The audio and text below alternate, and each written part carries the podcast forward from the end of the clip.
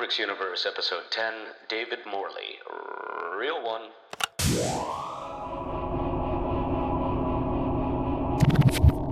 Our highly skilled team are focused on bringing you the optimal experience. experience.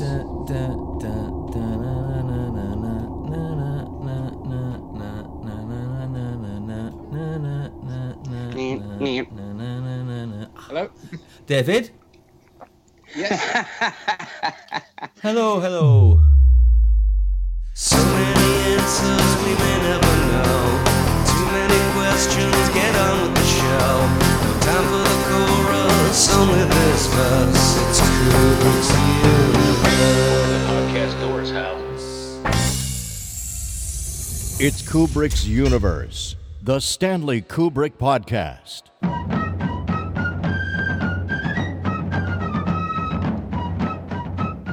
Barry Lyndon, a film by Stanley Kubrick, starring Ryan O'Neal and Marisa Berenson, has won the Best Picture and Best Director award presented by the National Board of Review. Richard Schickel, in a Time magazine seven page cover story, called the film ravishing, overwhelming, an uncompromised artistic vision, and said, Director Stanley Kubrick asserts a claim to greatness that time alone can, and probably will, confirm. CBS TV critic Pat Collins called it a masterpiece, monumental, a perfect film of epic size. Playboy magazine's Bruce Williamson, a film classic.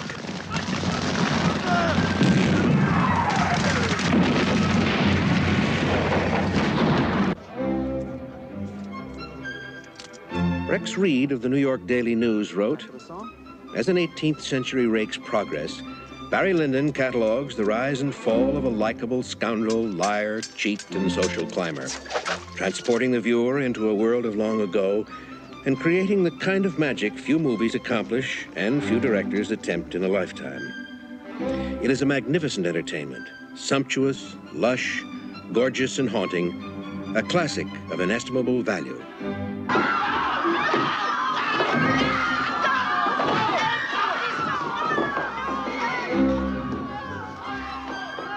Liz Smith of Cosmopolitan called it a perfect movie.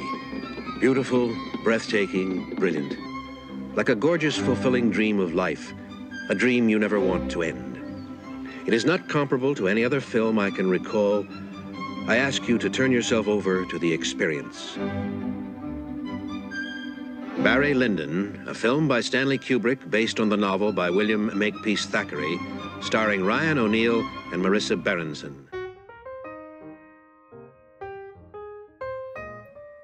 Well, somebody put the lights on. We got people. Yes, we do. Hey, everyone. Guys and gals, boys and girls, children of all ages. Thanks for joining us again at Kubrick's Universe. At the boards is a superfine fellow, I mean, a really splendid lad, and he knows how to make a mean souffle our wonderful producer, Mr. Stephen Rigg, ladies and gentlemen. Stephen Rigg, ladies and gentlemen. Stephen Rigg. Let me hear it. Nice. Anywho, your host and humble narrator, Jason Furlong, with you once again. But before we get into today's interview, we have for you a very special mystery guest who will be providing their introduction. So, please, take it away. Thanks, Jason. Uh, David Morley is a highly regarded musician and producer.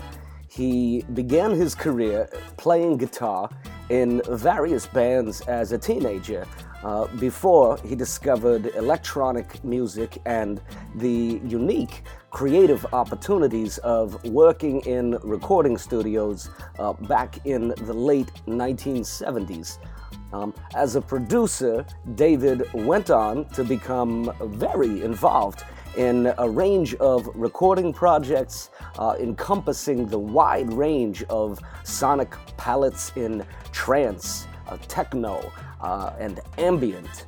Uh, and his output has consistently been experimental, uh, earning him a reputation as a compositional innovator uh, among producers, DJs, and fans. Uh, he has produced three uh, fantastic uh, electronic albums under his own name, uh, entitled Tilted, Ghosts, and Sanctum. Uh, he has also uh, remixed artists as varied as The Orb, uh, Depeche Mode, Orbital, uh, Steve Reich, uh, Sakamoto, uh, and uh, Gavin Bryars. Uh, but before any of you uh, ever found David's music on iTunes, Spotify, uh, Google Play, uh, and the like, uh, young Master Morley uh, played Ryan O'Neal's son, Brian Patrick Lyndon, in Kubrick's 1975 masterpiece, Barry Lyndon. I'll turn it back over to you now, Jason, and say thanks. Uh, welcome, uh, Mr. Morley, to Kubrick's uh, universe. Hey, thanks, Chris. Nice job. I know it was your first time in front of microphone and all. Listen, have your people call my people. Uh, they'll have lunch together. All right, so, hey, everyone, please welcome to the show David Morley. Great to have you with us, man. Thanks for being here. Hi there. I'm blushing. Ah, that makes two of us. No, I mean, It's great to have for you the nice us. intro. It's a nice intro. Thank you. Thank you. Oh, it's a pleasure to have you. Um, so I want to cut to the quick and ask you because you were uh, just a lad, eight years young, when you worked on Barry Lyndon. Uh, do you recall how you got the part playing Barry's son? Um, yeah, I kind of do. I mean, as much as I remember anything from so many years ago, but um, but basically, uh, I grew up in London, and um, uh, when I was very young, probably three or four, uh, I was kind of a, a bit of extroverted, I guess you'd say. There'd Mhm. probably be a technical term for it these days, but um, but uh, my parents um, thought that uh, I, I'd be quite good at sort of acting or or whatever. And uh, in the end, I, I went to um, a stage school, and uh, and I did a lot of adverts. So probably from the age of six on, uh, I did quite a lot of adverts on mainly print adverts for clothes or for uh, whatever, uh, but a few TV adverts as well. And um, and then so I was in in the stage school, and basically, I don't know how the direct link to the audition for for, for Brian Lyndon came, but um, basically, I was in the in that world. And I remember the stage school I went to was the Barbara Speake Stage School in Acton, Okay. and, and, and in London. Uh, that was. Um, I mean, I remember quite a lot of the time you would be in classes and someone would come in and say, "We need you, you, you," and you'd hop in a minibus and you'd go off and do an audition, and, and that was Sure. uh, And that was that. yeah. But uh, so I'm not sure how the how the the Kubrick thing turned up. I don't know whether it was through the stage school or some other link. Um, but yeah, like like everything, I just went for auditions, and um, the initial auditions were not with Kubrick. though, they, I think that was only for the final one. Um, But uh, but somehow, you know, I won. Yeah. Wow. It was a very uh, a a very good thing, I think. You know. Yeah. Do you do you recall um, roughly how many uh, stages you'd gone through before uh, your final audition with Kubrick? I really can't remember, to be honest. Yeah. I mean, That's cool. um, it. I mean, I don't specifically. I remember, uh, not vividly at all, but I remember an audition being in a room, and I remember, you know, I can see it.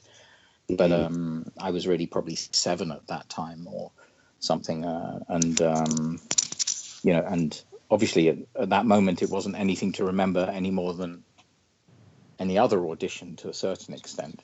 sure. So, um, I mean, I do remember my parents telling me that they thought I'd screwed up the audition because uh, because uh, I think the final was Kubrick asked what my party trick was, if I had a party trick. Hmm. And I said, um, and I didn't have one. I mean, you know, some kids probably Sure. draw, you know, whatever. But then uh, I, apparently I started talking to my hand like a sock puppet kind of thing. And I, my parents said I'd never done this. It was just a sort of random thing. I just reacted, and, and apparently they thought it was funny. So maybe something there tipped it, you know. But that's, all I remember. Well, that's really cool. Um, I'm sure uh, you know none of our listeners have ever heard such a, a story about No. uh, how you got the gig and uh, yeah, talking to the hand. Yeah, the hand. I mean, I don't know why. I don't know that. You know, I don't remember it. My parents tell me that's what happened.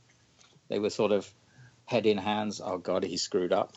Yeah, know, that's funny. The, the very then- thing that got you the gig, they Yeah. you know were rolling their eyes at. Yeah, like uh, please don't. You know, but I, I, th- I think in the end it was. You know, you know, a lot of it is probably. I, th- I think Kubrick must have had a fairly clear. Well, like everything, it wasn't by chance. He had a clear cut idea of what kind of kid he wanted and how they had to be. hmm you know and, and and much as i'd like to take credit for being incredibly talented i think a lot of it when you're a child boils down to you know how you come across but how you look and whether you fit into the scene and Mm. uh, what, what what a director's looking for so you know i mean uh, I, I think in the end you know everything aligned you know it, it's it, i think it's like that with most child actors you know you can't put your finger on one reason why you get something it's kind of you know on another day you, Mm. you wouldn't have got it you know it's just right. i consider myself exceptionally lucky to to have had the chance to do the film so and i mean i was also What- at the same time I, I did a few other auditions i remember i actually had a role in um, young frankenstein um, but i Wait. but i but I got, What? yeah, yeah, but I got measles or something the the uh, uh, just before the filming took place, so I was replaced.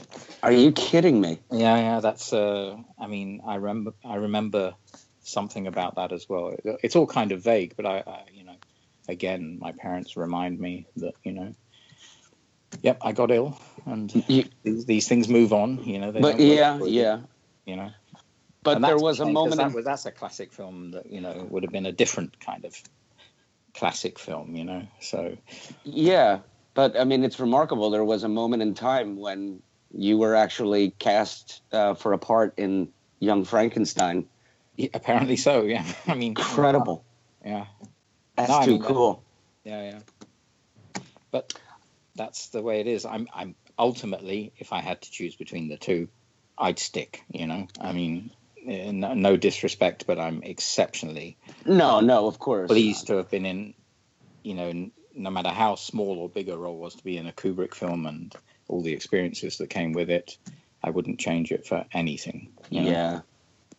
Well, that's that's that's wonderful of you to say. Obviously, uh, no one listening nor myself would ever disagree with that. I mean, Yeah, just yeah. the opportunity, um, and it's it's it's amazing to see the way that Barry Lyndon has only grown in in stature, uh, Yeah. not not just critically, but among even you know diehard Kubrick fans who you know were either unaware of its uh, unique charm or um, you know had tended to overlook it in Yeah. favor of other films in his oeuvre like The Shining, of course, Full Metal Jacket, much No, more exactly. commercially successful pictures, but.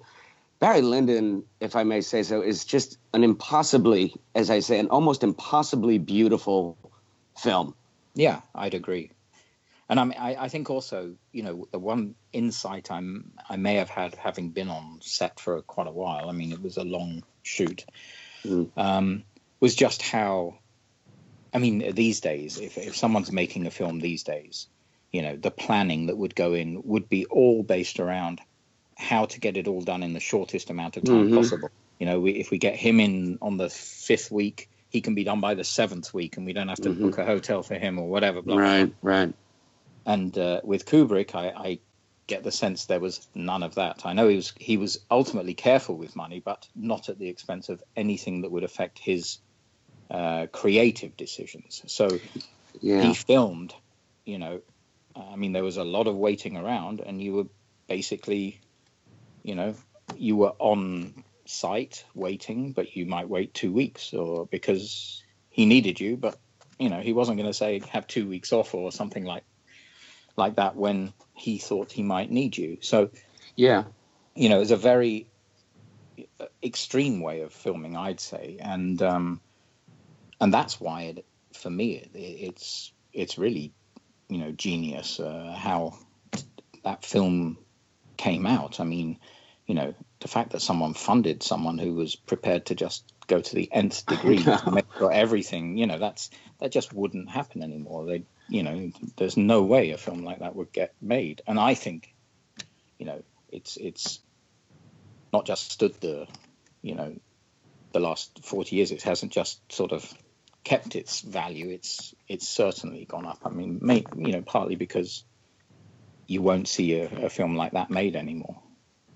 A- absolutely agree on all on all counts. Uh, I mean, yeah, it it's gone beyond merely standing the test of time into territory of Yeah. you know, oh my gosh, you know, how many people weren't paying attention then uh, who who are now and who have children and grandchildren even uh, these days uh, with the age of social media and are capable and, and willing to you know share the love of, of this film because Yeah. uh, it, it, has grown immeasurably in stature. Um, Yeah. of course, you know, uh, back in April, uh, in conjunction with Warner Brothers, uh, there was a, a live orchestral uh, performance uh, put up at King's Theater in Brooklyn, and I was lucky enough to be there. And I didn't know this.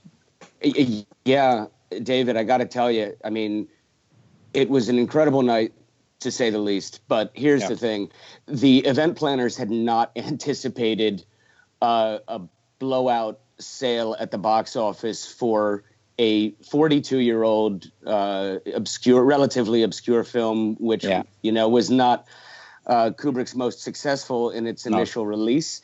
And, and and the performance had to be delayed by almost one hour because of the buzz. And what ended up happening was over three thousand two hundred fans of the picture, whether you know Yeah. old fans or first time fans, standing ovation at the end, my man, and it was breathtaking.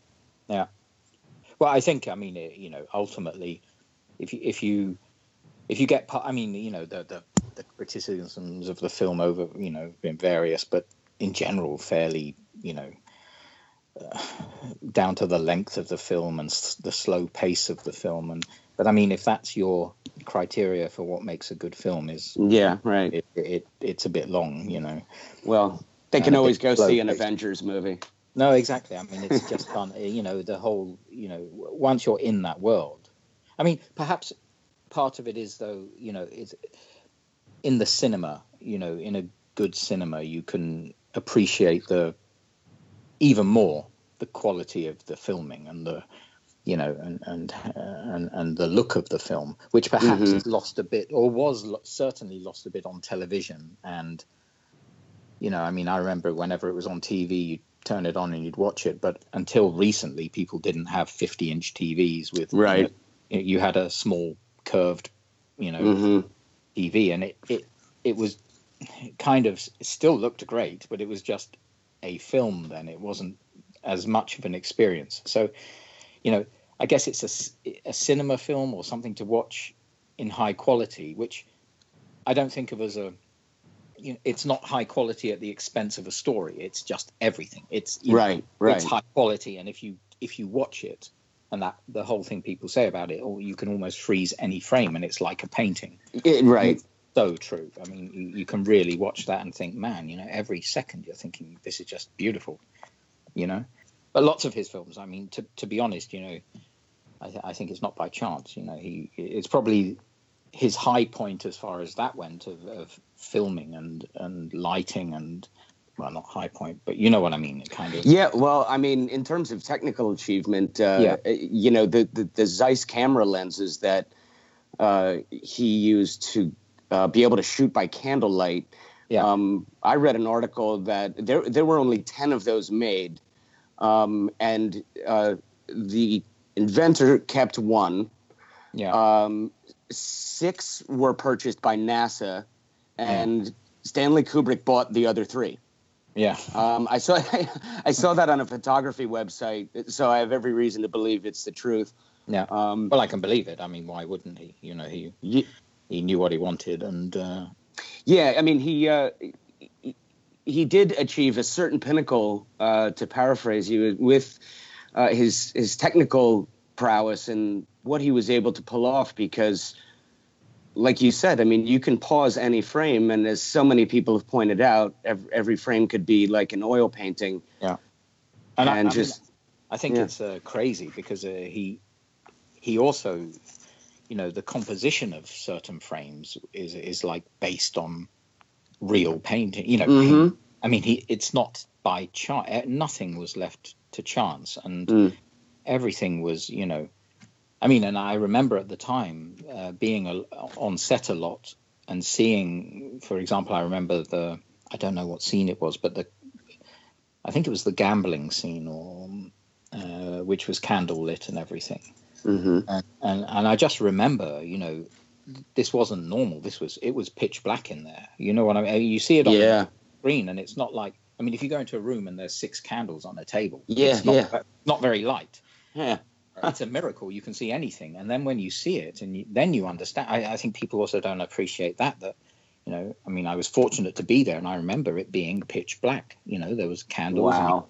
people's faces, and you know, but But that was it. Those lenses were critical to the film. I mean, you know, uh, he, you know, he he knew he could make the film because he had the lenses. I think Yeah. it wasn't.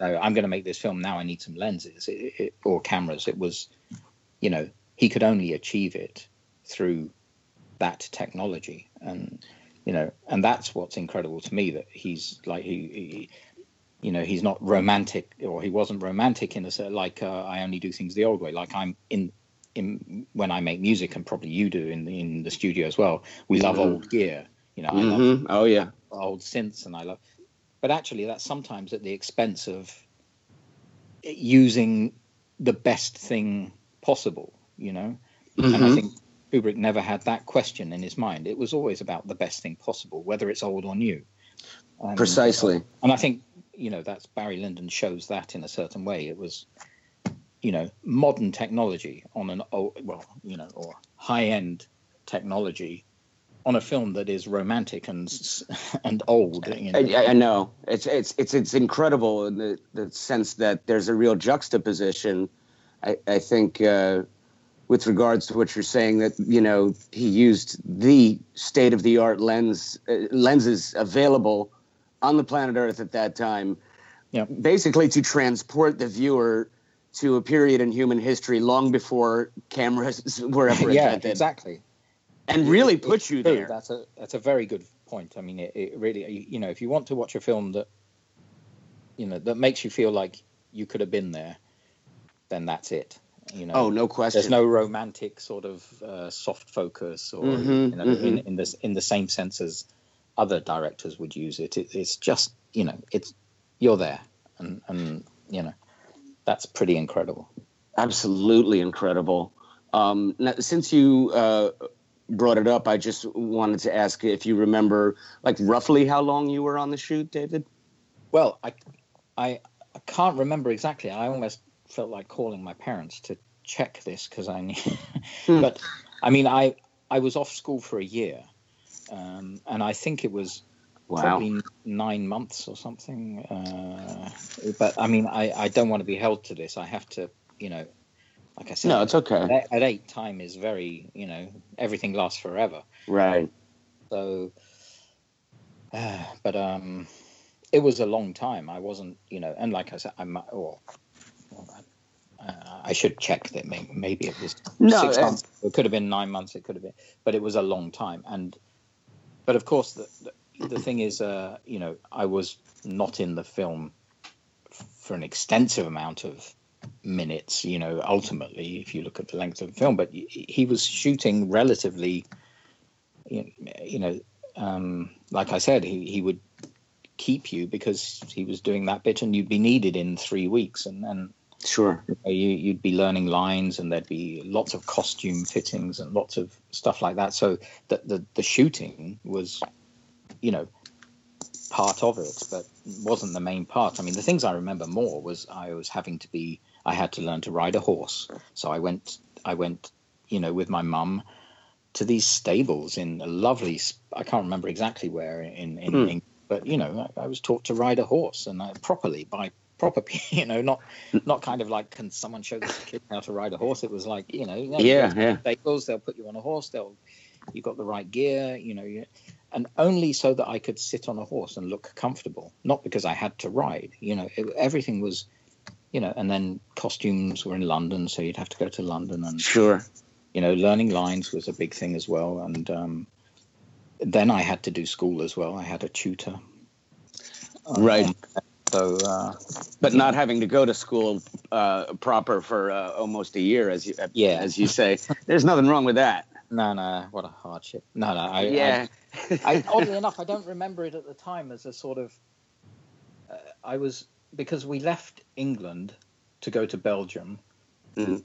and uh, so i left school in england which would have been my uh, the the barbara speake school in in london and um, Mhm.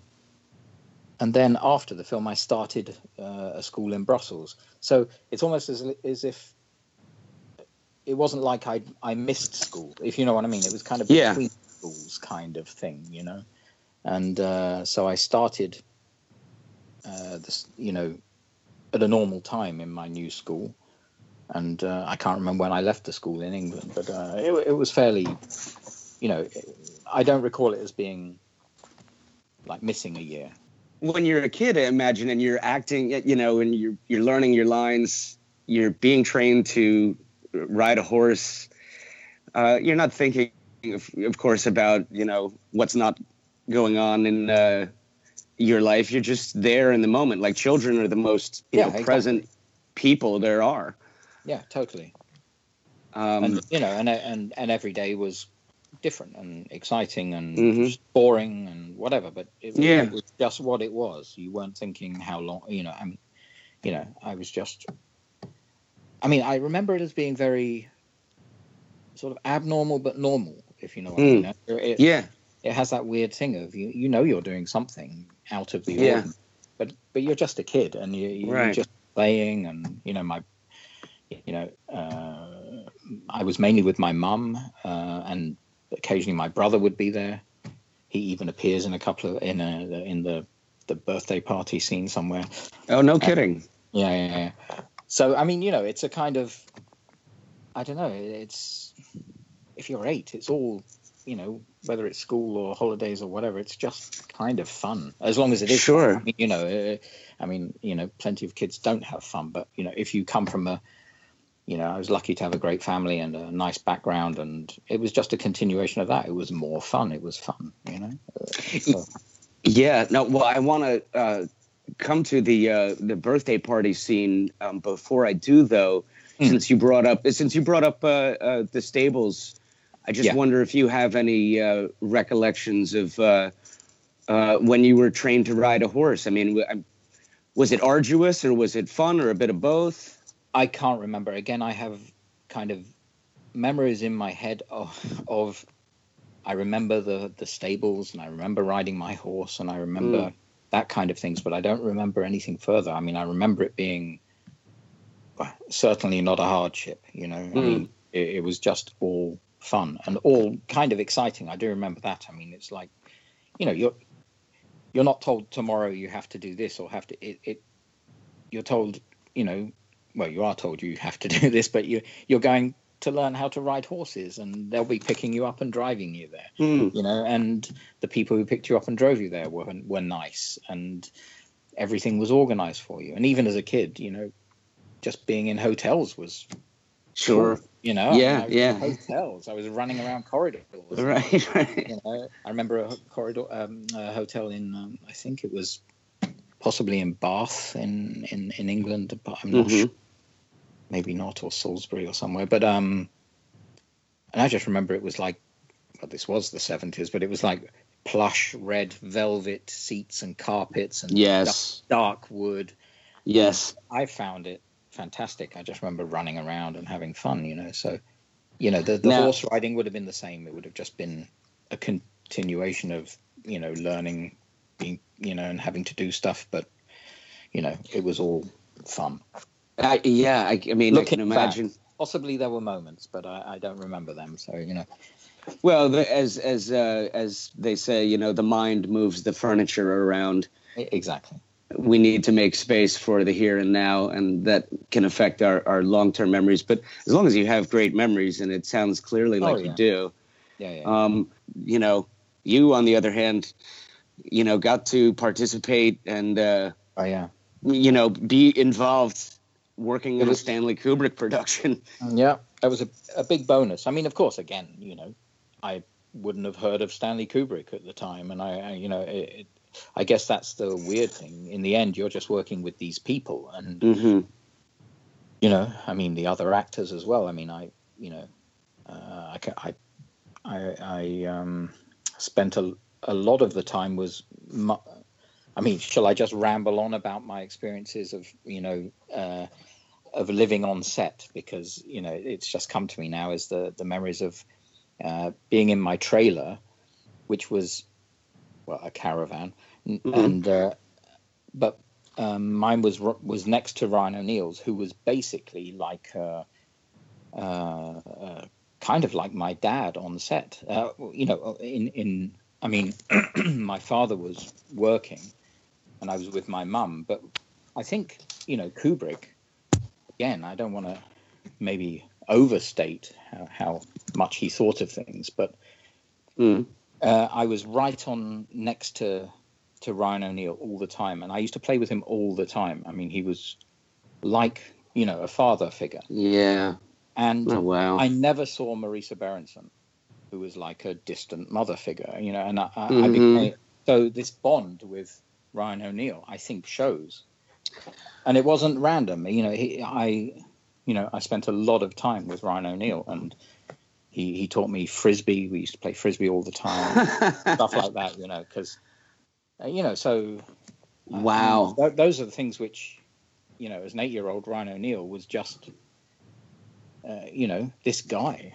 You know, I mean, I, I had no clue who he was or what he'd done or Yeah, right. You d- yeah. He was just a great guy and fun to be around, and he was really like that. He he was exceptionally nice. So, you know, I don't think that's by chance though. Looking back, I think that's kind of you know, uh, a good director knows how to make people interact, and uh, I felt comfortable around Ryan O'Neal, and I felt less comfortable around Marisa Berenson, and you know, little things like that, which um, add up to perhaps making the film you know better.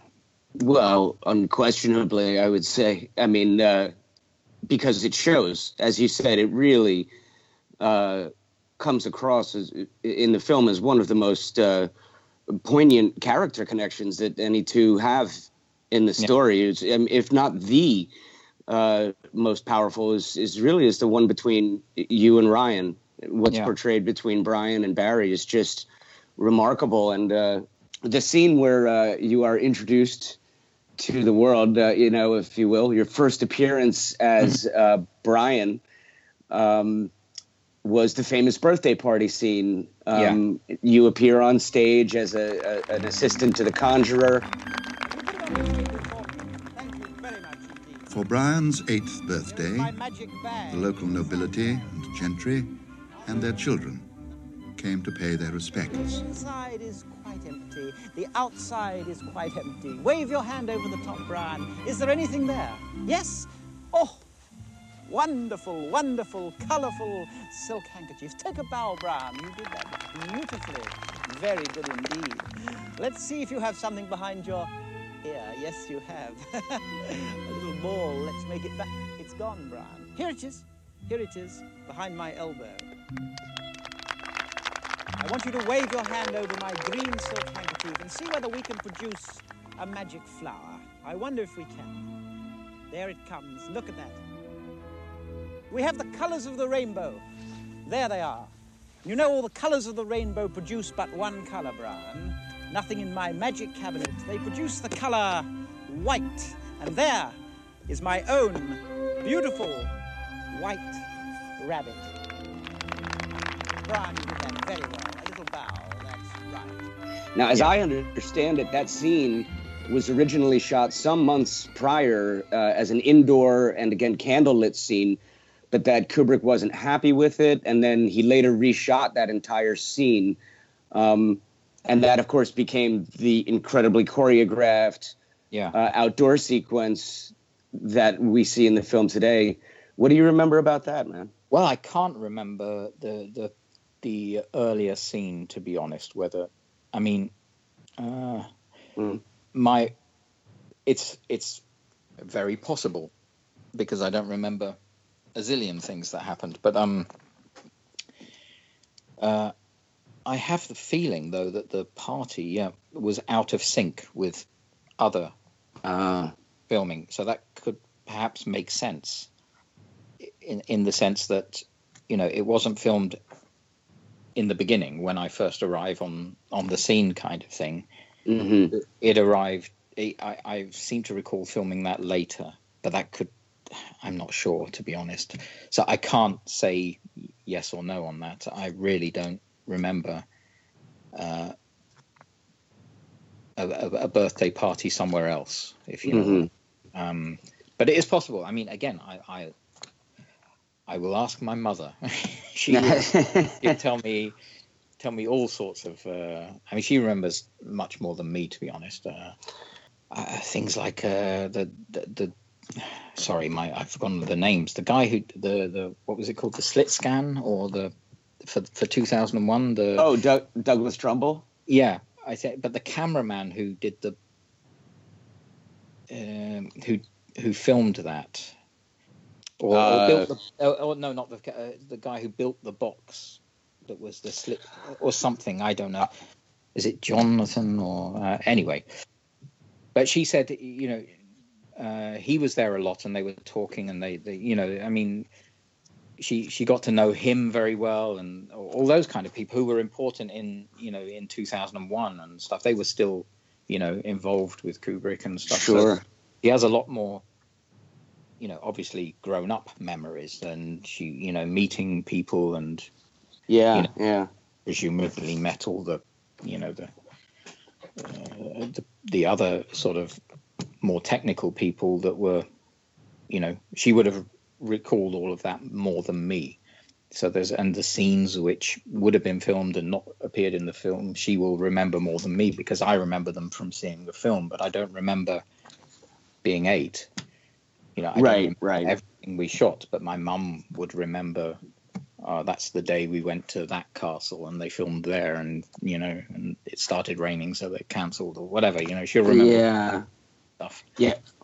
so I, Well, I- what- in that case i can't recall you know exactly whether that scene was a replacement scene but uh, highly possible i mean you know uh, i can't see why not i, I Mm. you know it you know it, it was a big a, lo- a lot of people crowd outside. It, it wasn't like other things in the film to a certain well apart from the war scenes and Mhm. battle. But um, that was you know the busiest scene i remember you know.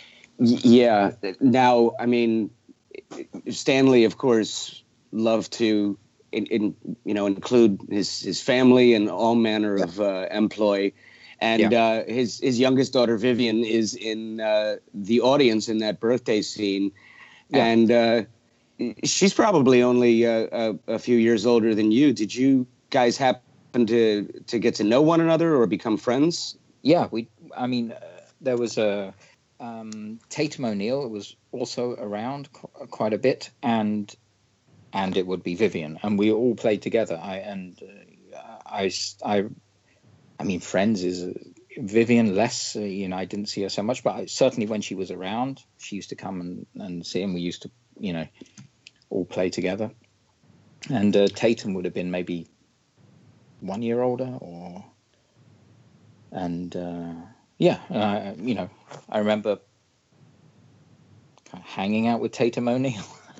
Yeah, you yeah. do when you're eight, you know. But no, I, I mean, certainly they were around, uh, and Tatum was there for, you know, I saw her quite a few times, and and you know, I guess she was visiting dad or whatever, and uh, yeah, so Well, he was on the set, of course, for you know probably the entire production, and Yeah. so you know his his daughter would have spent a lot of time there, and Yeah. based on a, a, a lot of what I've read, it seems you know uh, Kubrick always uh, encouraged a very familial environment and wanted uh, people who oh worked yeah, totally. worked with him to yeah to have their families come along.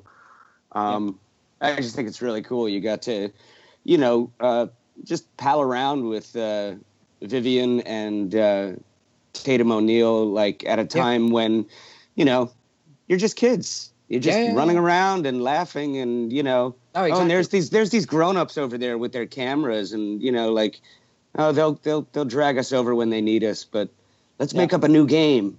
Yeah, let's yeah, invent exactly. a new game. You know, that kind of thing is just yeah, yeah, no, you're just you know, and and it was also, of course, usually you were in lovely places as well. So you know, were- you were always outside. Uh, you know, if it was if the weather was uh, was okay, you were basically usually in a stately home somewhere on a garden, just watching them Sure. film in the distance, or you know, I mean, I, I do remember the boring bits were I had to do studies. You know, I had a tu- the the tutor would teach me right. but it wasn't a hell of a lot.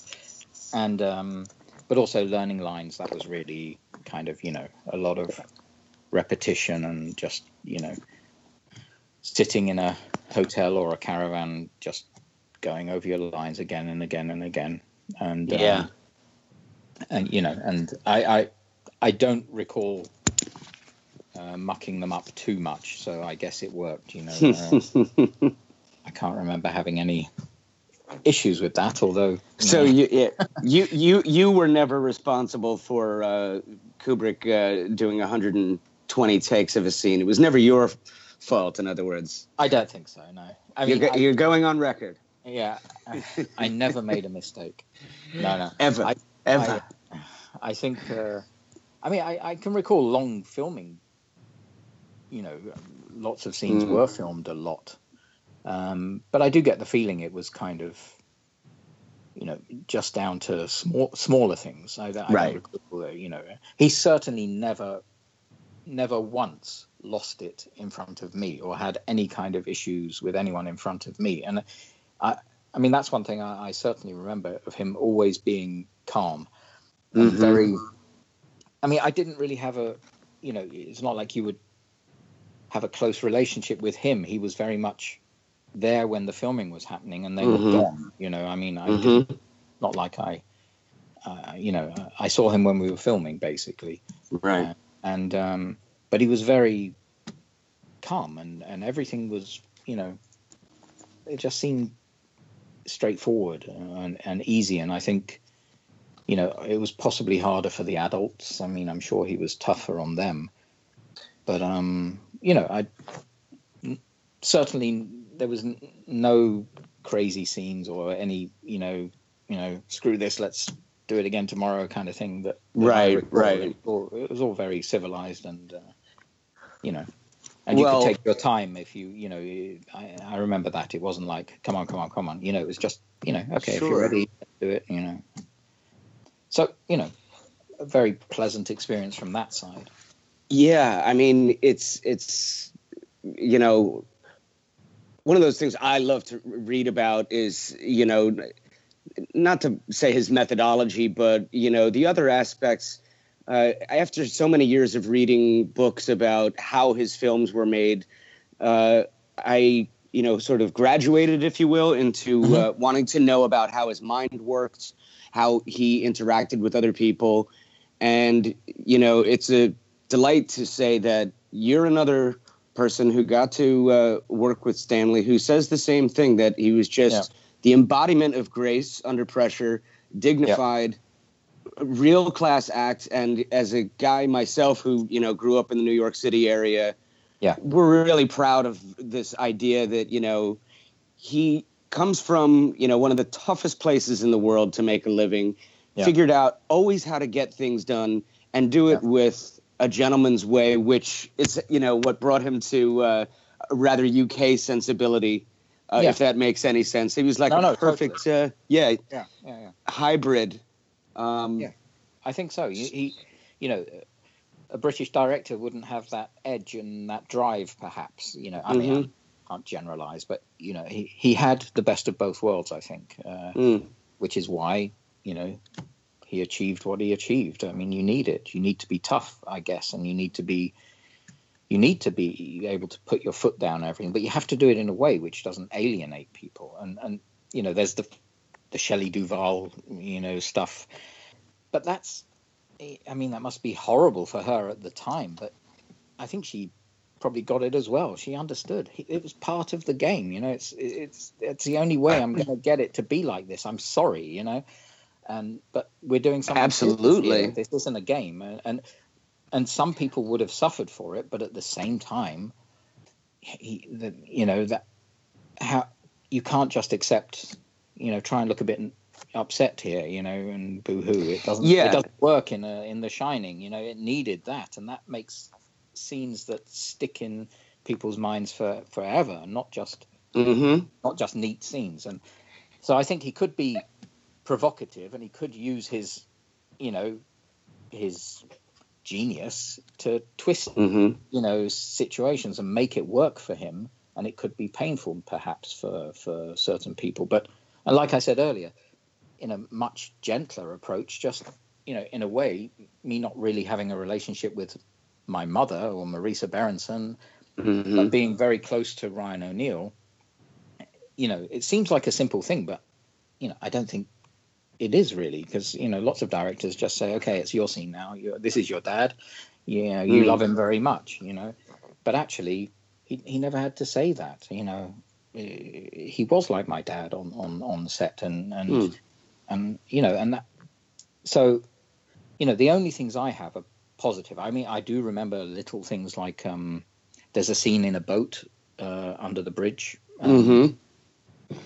and of course that really pissed off the the guy who was holding the boat still under the water there's things like that he it wasn't yeah, like, but he got hurry up and- that. Yeah. He got wasn't that shot. this done quick you know let's let's get this as quick as we can because the guy's probably freezing. He's like let's do it again. Okay hold it still. You're moving you know that kind of but you know that guy was probably at the end of the day thinking man that was a shitty day.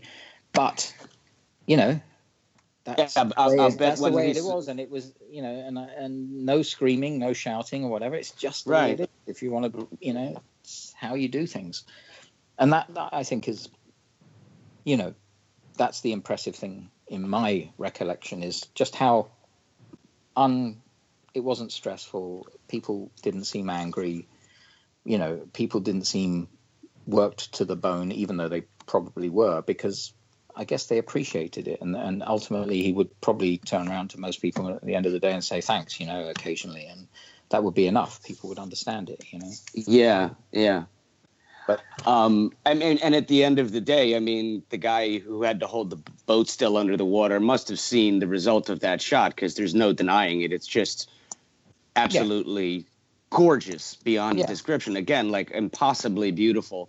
yeah Um, he, pro- he probably and when has to tell everyone you know i'm in that shot you know? yeah, And no one knows, but you know, I'm you know, I'm the idiot. he's trying to take take a, take what little credit the dog you know in the boat Yeah. got you know he's trying to take it away from the dog do you remember anything about the the pup in that boat you know did he no, no. rock it or cause any any any No. problems that no just a sweet I little pup can't. and that was it Yeah, I can't remember too many details. I'm trying to think of any, you know, but uh, you know, I mean, I guess it's one of those things where you know, it's, a lot of things happened, and uh, but it's all one big memory for me. It's that whole period. I mean, you know, I can step back Right. and and and relive specific moments, but Right. uh, I was eight. You know. yeah i get it i get it so so you you you don't recall stanley telling the dog okay we have to do this again take 84 everyone line up The dog. I'm sure he would doing. have been exceptionally, you know, with the dog. It would have been his major priority was make sure the dog is okay because, yeah, he, him and animals, you know, he uh, he put them Oh, on an yes. equal No. setting, if not higher setting to most humans. Well, I, I love that uh, Kubrick was an animal person. I am as well, and I think a lot of uh, Kubrick fans uh, find that to be very endearing. Another little link we Yeah. seem to feel we have with him as a person, because all the pictures you can find online of him with their dogs and cats. I mean, there's just no denying this is a an incredibly gracious, you know, Yeah. human being who Yeah. saw the val- who saw the value in in a soul. You know, he understood that you know animals uh, and and humans have a a connection that's time you know goes back time in memoriam at this point. sure. And I just I so yeah, another thing I love to stumble upon when I learn about uh, him as a person is just all those shots of him with the the cats and the dogs and his family and uh, you know in the kitchen or what, whatever. Anyway, I digress. Yeah, Um, I I imagine that he would have been very uh, uh, considerate and, and uh, towards the dog in the boat and pro- you know concerned. I'm pretty sure. Yeah, yeah. Yeah, for the dog's safety, etc. Not that it wouldn't dog paddle to shore had you guys capsized, but Aye. um, uh, because we're talking about animals, and uh, in that scene, uh, you're seen riding a miniature sheep-drawn carriage. Yeah. Uh, Yeah. That, that scene is a, a bit of a fan favorite. Uh, Okay. uh, do you have, recall, have any recollection what that was like? Well, I remember making it, uh, you know, but I don't remember more than that. I'm basically because okay, there were no lines or anything, so Right. go off and look happy, you know, and uh, Yeah. drag drag you around. And uh, no, I mean, uh, I have a in in my recollection it being, but again, you know, it being filmed in the same place as my funeral. Oh, yeah. Wow, goodness. Yeah, and I remember watching that, which was a kind of interesting uh, watching your funeral. But I, I Mm. presume that may have actually taken place around the same time. Uh, I'm not entirely sure, but it would make sense. He that believeth in me, though he were dead, whosoever liveth and believeth in me shall never die. I know that my Redeemer liveth, and that he shall stand at the latter day upon the earth. And though after my skin worms destroy this body, yet in my flesh shall I see God, whom I shall see for myself, and mine eyes shall behold, and not another. We brought nothing into this world, and it is certain we can carry nothing out. The Lord gave, and the Lord hath taken away. I remember standing on a on a wall watching my funeral procession go by. So. Wow. But that's that's that's crazy cool, insightful. I mean, talk about surreal. Yeah. You're a child of eight and you watch a scene of your own funeral. Yeah, yeah. Now, you know, one of your more involved scenes uh, is in the library with Lord Bullingdon, who was, Yeah. of course, played by Leon Vitali. Yeah. Uh, Do you remember how well you got on with Leon? I got on really well with Leon. Uh, he, I, one thing I remember of him is going to London in his. I think he had a Triumph Spitfire at the time, uh, sports car. So I, Uh-huh. uh, something I, you know, I, I think it was London or somewhere. But I remember basically being whisked off by Leon in his car and going to. I think it must have been his flat uh, or something, and uh, I, you know, these memories they're really vague, but. Uh, again, I remember those specific moments of sitting in his car with Leon driving, and he was a Wow. super, super nice guy, and um, uh, and I- think also in the film it shows a bit that you know he kind of. I mean, I don't really go back to the film much. I don't watch the film or anything. So, I, but Mm. I, I get the feeling in the film he, you know, again he he loved me, but what I Yeah. stood for what I stood for was wrong, you know. So it was this kind of thing where there was a certain bond, you know. Of, uh, Yeah, but, yeah. But um, but yeah, I, I remember him a lot because uh, he was always there. I mean, he was very proactive on set. I remember that him being around and helping with lines and and you know, just being not just an actor, but he was around all the time. So Mhm. you know, uh, at the time, he would be, you know, although there was a big age difference, he would be a friend of mine. You know, at the time. Yeah.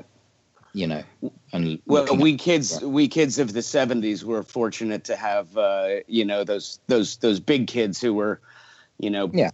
veering into adulthood, but they introduced you to, uh, you know, their record Yeah. collection and No, exactly. Well, he was a took bit- you for a ride in the car. I mean, I don't. Maybe you can help. I, I don't know how, how old he would have been when he made Barry Lyndon. I believe he was in his twenties, although Yeah. Yeah. although playing a teen, certainly a teenager. Mm. Yeah, but he was a bit. Yeah, he was. A, you know, he was certainly a grown up to me.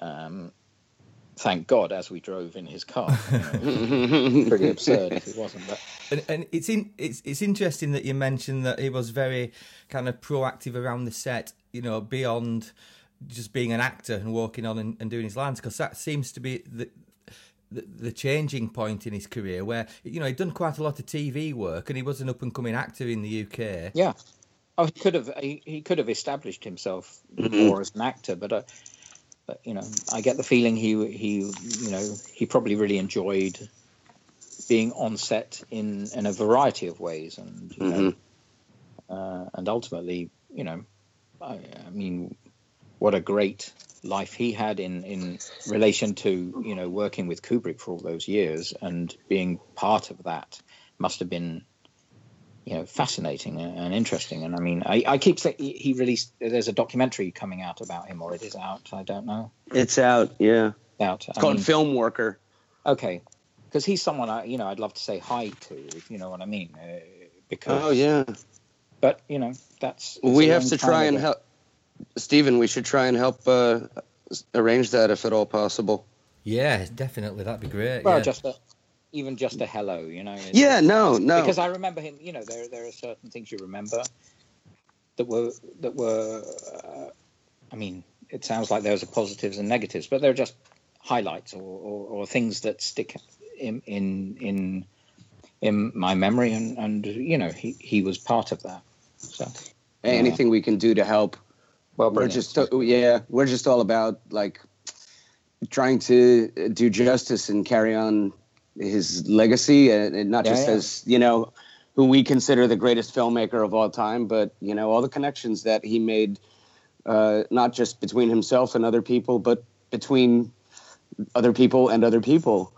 Um, I just wanted to uh, ask you about uh, the dynamic w- with uh, Brian and Leon's character, Lord Bullingdon, because earlier you brought up uh, the real closeness that you and Ryan had on the set and the relative uh, distance you kept with Marisa Berenson, um, and all for the right you know, reasons. Uh, it, but yet, in the library scene, for instance, uh, you know, the two characters clearly need to be antagonistic with each other.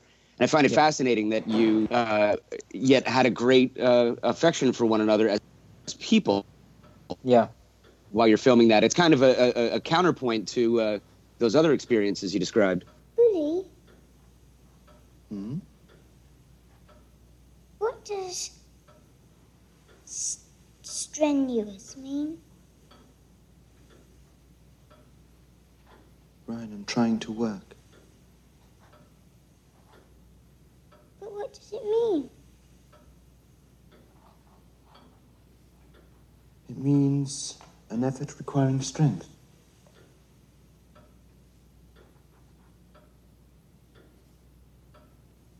What does quadrangle mean?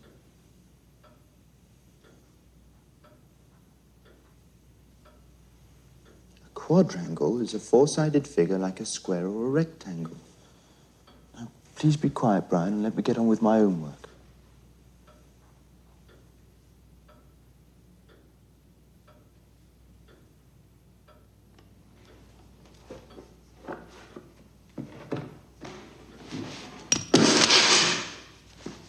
Brian, please be quiet.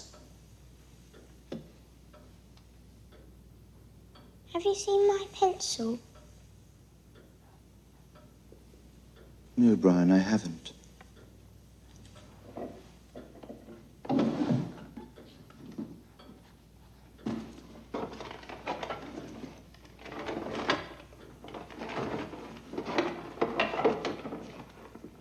Brian, please stop making so much noise. That's my pencil. Give it to No, me. it isn't. Yes, It is not your my pencil. pencil. Listen, I've had this all morning. It's my Brian, don't sit down. It's my Listen, will you be pencil. quiet? My pencil. Listen. What the devil is going on in here? I told you never to lay a hand on this child. again, I remember shooting that scene, um, but it, but again, it's really hard to go back to how you felt. You know, I mean, that's that's the thing. I, I, I, I again, that is one moment I can go back to, and I remember being in that room, and I remember it, and I mean, it was, you know, an intense uh, scene, uh, and you know, it wasn't play acting, if you know what I mean. So yeah, yeah. Uh, uh, but you know, it's certainly I don't have any recollection of it being heavy or traumatic or anything, and uh, but at the same time, you know, I remember, you know, Lord Bullingdon being quite scary uh, in in those, you know, at that time, and uh, Mm. and also almost feeling like being in between a real fight, if you you know, uh, uh, much like the other scene with the shoes, you know. Uh, oh yes, uh, you know these these were intense moments, but I guess I probably knew it was, you know, that it wasn't real, if you know what I mean. I, uh, I don't think. Uh, uh, you, you, I don't think you look at it in a different way because you're fully aware you're acting, and you, and everyone's been told what's going to happen, and Mhm. um, so, um, so you are acting. I mean, there is a certain. I, I mean, I've spoken about it as being a lot of fun and me just being eight and everything, but you are acting and you are told what to do, and you you have to do it, and ultimately, afterwards, you, you jump back into the real world where oh, Leon, well, you know. Do you want to play Yeah. frisbee and or whatever, you know? So yeah, yeah. Can we know. hop in the Triumph? No, exactly. So I think you know, I, I, uh, I mean, it was more important, I think, with Ryan O'Neal that I had this fatherly bond kind of thing. Mm. Uh, and lots of the other stuff is basically acting. It's what you do as an actor, I guess. Is uh, Yeah. you know, uh, deal with situations and react, and uh, you know, uh, I mean, like Well, this- with the shoes where I have to be, where I'm pulled out and I have to kind of look on, you know, in a bit Oh, oh, yes. having a fight. Well, that's pure direction. I'm just have, I'm doing what I'm told, you know, and uh, uh, I'm not thinking, shit, they're going for it. You know? Right, right, right. Like at a certain No, point, you know, the camera's on you, and then you have to do what you do, and uh, Mm-hmm. that's all really, you know. Awesome. I, I mean, since we're talking about the library scene, I mean that, and as you say, I mean, you're you're acting and you're just in the moment, and uh, yet that that is a very realistic looking fight scene between you and Leon, and one of the aspects of uh, uh, Kubrick's inimitable uh, dry humor is that, you know, that in, that incredible scene uh, uh, is is a fight over a pencil. Yeah, yeah, yeah exactly. I, I love that, and then and it moves into a very convincing piece of action. I, I mean, the fight that fight scene is pretty much in one long shot without cuts. Yeah. Well, I mean, to be honest as well, because I get, you know, shaken about a bit and uh, manhandled to a certain Mhm. extent, and uh, I, I, I think it would have been one take, uh, to be honest, because I don't recall. Um, I recall doing it, but I don't recall doing it more than once. If you know, what I mean. Redoing it, yeah. Wow, Don't recall wow. it split up or uh, different sections or whatever. I mean, you know, the the actual intense moments again, I, you know, I can't be sure of all of this, but uh, I think you rehearse the scenes without, you know, the intensity, the extent. physicality, yeah. yeah. You go through Yeah. the the movements and where you're going to be and how you, you know, and then you would say, and at this point he grabs you or whatever. Uh, Right. Happen in the rehearsals, so it, it is kind of, you know, I think that would be one element of capturing something is if if actors are doing it the seventh time and you're having your hair pulled for the seventh time, you're just like, "Ugh," Yeah, yeah, yeah, yeah. whatever. So So there I was think that would there was preparation. It would have been, uh, you know, a lot of preparation, knowing what's going to happen, and then, okay, you know, let's let's do it. And and also, I think you know, Kubrick was more, you know, it wasn't totally analytical how he did things. You know, Mm. things didn't, didn't have to be. He wasn't like some great dictator where things had to be exactly how he Right. perceived right. he was capturing moments, and if he thought that moment was captured and the moment was cool, that was it done. You know, I think. Yeah. You know, I, I- so, you know, a lot of preparation, and then let's go for it, and hopefully no one, you know, steps out of frame or does something that they're not meant to or whatever. But ultimately, Mhm. I think he was very prepared to capture the things how they took place and accept that maybe, you know, in an ideal world, things would have been done slightly differently, but or reactions would have been different or whatever. But ultimately, you know, I guess if you're dealing with an eight-year-old kid, you can't go through a fight scene 28 times. Uh, you know. Yeah. Uh, Well, I mean, can't, I can't recall that specifically, but I remember making it, and I don't remember it being. I remember it being intense, and I remember it being an important scene actually, because you know this was certainly not like, you know, shaking some things in a sheep-pulled carriage. Yeah, it's, yeah. it's different to seeing your dad and your stepbrother and you having, you know, a massive issue and scene, but uh, I don't recall it being uh, a long, you know, day or something like that. But Right. It could have been. It was Yeah, it I was don't- rehearsed, it was choreographed, and then it was shot. I think so, yeah. And, and basically, Sounds like. I don't recall it being shot more than once, once, to be honest. But it could have been. It could have. I'm sure there were, you know, false starts or whatever. But you know, But unlikely, uh, not more than one full take, which is what ended up in the completed film. Now, two things uh, come to mind. One is that with everything that's been written about him over the years, I know a lot of uh, Kubrick fans love knowing uh, what you just described that he was malleable. Uh, He would come in with ideas, but if an actor offered up something that he had not thought of himself and, and he liked it, he said, "Right, we're we're going with that." yeah, Um, No, I think sure. that's really cool. yeah. I, th- I don't. And think, and I don't. go on. I don't think he decided. You know, uh, his, his critics, I think, falsely think he is like that. They would think that he is someone who is what's dictatorial, you know, and kind Yeah, of like, yeah. because he knows what he wants. Prepared Well- to give him 110 percent, but actually, I think he he comes from this. You know, he knows what he wants. Prepare as well as you can, but like in, I, I feel that in music, I, I probably take that from those experiences subconsciously. Is that Mm, you know the accidents happen and be prepared to capture them because those can be things that work. And you know, if you're if you stick to the script too much, it becomes staid. And, Mhm. and and I think he was a master at that actually, of sort of being able to.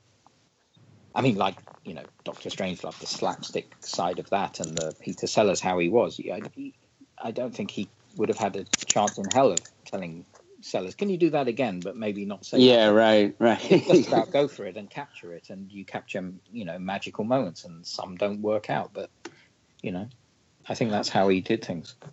I completely concur with your uh, music analogy. Do you ever come across uh, when when you're mixing? I, I I I call them the, I call them ghost notes. They're they're just I know there's a scientific explanation for it. It's an overtone. Yeah. Um, but there's something, and and I almost hear like something that will sound like a couple of piano notes, and I'm thinking, but I didn't add a piano track to this. Yeah, and it's just a happy, it's a happy accident, as you say. It's Yeah. not in your script, and then you're a fool to not go with it. You know, No, so you leave it in. No, absolutely. I mean, you have to, you know. I mean, when I with making music, I never. Um, I'm not a big fan on uh, total recall. You know, saving songs and then Mhm, loading them up and going back to them. It's like if it's not sounding good now, then I'll rip it down and start again. Right, right. Trying to fit.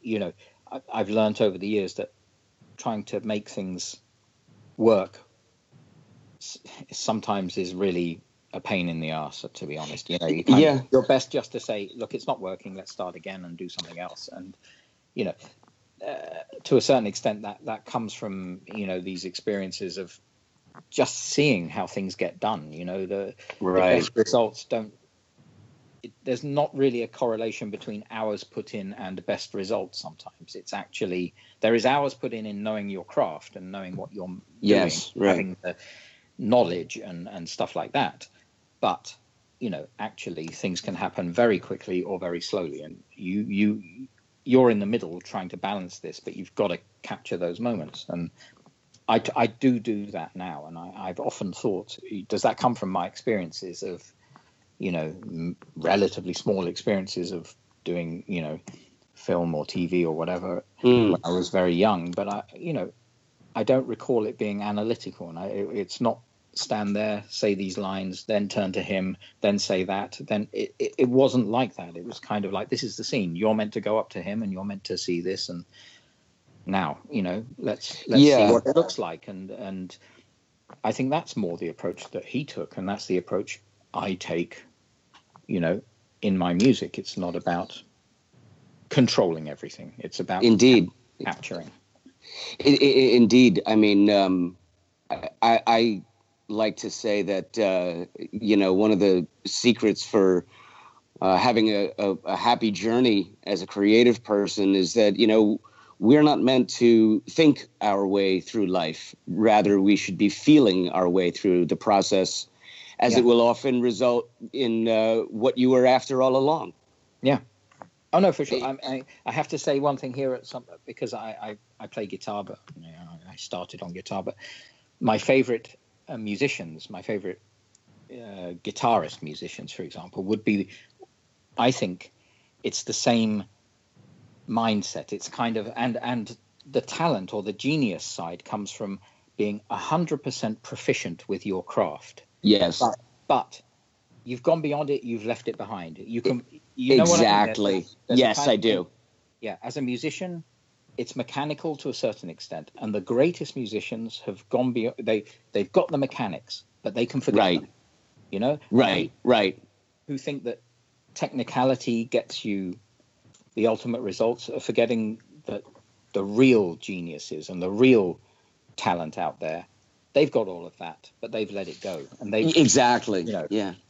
and I think that's a correlation. You know, I think someone like Kubrick would would know exactly how to get the best thing out of actors, out of technology. But ultimately, when he comes to filming a scene, he moves into a different mode. Yes. now I'm looking at this and I'm just feeling it and I'm seeing it. And I- Right. I- and, and that's all. I've done all the stuff about lenses and position of and lighting and everything. But now I have to forget that and I move into another territory, which is the creative territory and the capturing of the moment. And that's a very different world, you know. I mean, that's all I'm trying to say. Is, Well, I want to I want to touch upon that. has he gone again? He's gone Hold again. He's gone again. Hold on, I'm here. Can you no? Yeah, yeah, Can yeah. you hear I- me? Yeah, yeah, yeah. Okay. I heard everything you were just saying there, my man. You were just Not about to worry. You were just about to touch. I was upon just something. well, I was uh, yeah, um the uh uh the the final anecdote I wanted to uh relay with guitar players was uh germane to what we're talking about with you know however one approaches it and again the rule book um because of course you know Kubrick you know had had self educated entirely on filmmaking Yeah. um, apart from the system. Now you have a young guy uh, in Seattle, Washington, named uh, James Hendrix, and uh, his his dad has uh, an immense uh, record collection of blues and R and B. And young Jimmy learns how to copy every uh, uh, guitar player from BB King to uh, Muddy Waters. And uh, he just he decides to go and do his first open mic night. And the story goes that as he's walking out the door, his father Al turned to him and said, "Right, I know you know how to play like every one of those cats." But tonight, when you go up on stage, you can't sound like any of them. It has to sound like Jimmy. Yeah. And that was a seminal moment. And I always love hearing about that because Yeah. there you have a, a perfect example. And Kubrick did this undoubtedly with, you know, his entire body of work is, you know, you learn from the masters, you know, and, and that rule book uh, is your Bible. But then at the end, you know, you've added a few new rules, and then the next ones to come along and read that edition of the rule book. You know, they've they've they've gained from your uh, contribution as well. Now, of course, Stanley was a jazz drummer, and from what I Okay, understand, I yeah, know. he he played he played jazz uh, drums not just in uh, uh, high school band, but um, more as a as a, as a well a, a drummer in a jazz band, you know, that played around New York. And from what I understand, he was no you know mere timekeeper. Now I've been a drummer since I was about eight or nine years old, and I saw I saw Buddy Rich on the Muppet Show. Okay. And there, there, there were a couple other influences uh, in in uh, '76, uh, ab- about a year after uh, you were in Barry Lyndon. I was about Mhm. five and a half, and my dad took me to see Led Zeppelin. The song Okay. remains the same concert film. As a drummer, and my dad said, "Yeah, yeah." My dad said you were not the same person after that. You would not stop pestering your mother and I to buy you a drum kit. You were five and a half, and we finally broke down and got you one for I think think he said it was my ninth birthday Yeah. where I got a proper kit. So my uh, affinity for Stanley, you know, goes beyond uh, all the other reverence I have for him because I know as a drummer, what it really boils down to is that it's it's it's this free form math which requires the utmost dedication, and it's a strange way to describe it, but it's like the marriage of odds and evens. Now, follow me here. You've got four different limbs. Yeah. Each extremity is working independently of the, the other. There's your number four. Yeah. And the odd number, the fifth, is your head.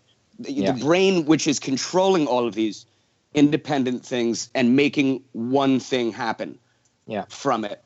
And for Stanley for Stanley to have his origins as a drummer, when I watch his films, I Mhm. I, I I hear it, Yeah. if that makes sense. I hear him as a drummer moving through, you know, time in his own way. Yeah. Well, no, I think that's the thing. You you have to. I think you can see it because it's there. He's he's. Um, it's the kind of freedom. That's the tricky thing. It's what I I can't really. I don't know how to say it, but you know, like you're saying, with your your head is in control, but Mm. it it can't be dictating. It, it's just keeping it together somehow. But the freedom has to be has to be taking place, you know. And uh, and in musical terms, you know, it's it's like uh, the improvisational side of things. I mean, Yeah. I've thought with improvising. Actually, the only true improvising is when you first pick up an instrument and you've got no clue what to do with it. That's a hundred. Oh, that's fascinating. Yeah, because after that, you're learning tricks. You know what I mean? The- Well, yeah, of course I do. You know, you pick up a guitar, you you, you learn a G chord. Well, you can't really improvise anymore because you know that G chord, and whenever Yeah. you pick up a guitar, your fingers are going to plop on it and play a G chord. Uh, and you know, I kind of think that somehow you've got to transcend that, and I think capture the feeling of not knowing what a G chord is, or not knowing what what a beat is, or not trying to be uh, John Bonham. You know, Yeah, yeah. uh, I get it. I think that's a brilliant uh, uh, way of looking at it. I hadn't ever uh, thought of it that way before, but you're absolutely right. Like the only mean- time you're ever improvising is that very first time. Brilliant. Yeah, because you know, I mean, one of my favorite well, favorite guitarists is uh, uh, Allan Holdsworth. You know? oh yeah, oh yeah, and and, uh, and the thing is, you know, incredible. incredible, and I think he surpassed that. You know, he he got to the point where improvisation was again free. You know, Mhm. but you know, he had technique and knowledge that was immense. But he's one of the rare few who who who surpassed it. You know what I mean? So I, I've always thought that. I, I I've always thought there's very few guitarists when when they're improvising. No, they're they're they're actually using things that are just lodged in there somehow, and you're pulling out different things and you're combining them differently. But true improvisation is a is a different thing. Anyway, Yeah, I mean, no. irrelevant to you know the topic maybe. No, no, it's You it's know. great. It is it, it is relevant in that you know, look, Stanley and and uh, Christiane were lifelong you know music obsessives together, and it, the stories are legion of just the size of uh, their record collection alone, Yeah. um, and all that. But you know, the fact that he uh, was a musician uh, always makes it you know uh, cool and relevant to uh, bring these bits into the conversations regarding Yeah. him. Um, and I, I, I was just going to say with regards to what you mentioned to Allan Holdsworth going beyond, so he came back to improvisation being fresh and new again. Yeah. But one of the one of the funny things I always notice, um, I'm obviously a big Led Zeppelin fan. You know that that there's so many you know cover bands out there. The the overwhelming majority of them, in fact, you know whether it's on YouTube or they go up on stage, right? They bring three guitar players up there to replicate, you know, facsimile versions of the studio songs, and they never realized that Zeppelin never played the, a song the same way twice. No, exactly. And mean, when I even- listened, when, if they when you to, they, they right, exactly, right. Even if they wanted to, and when you listen to Jimmy Page, like it's obvious that his knowledge of Western and Eastern scales were so fluid that he could just slip in and out between them.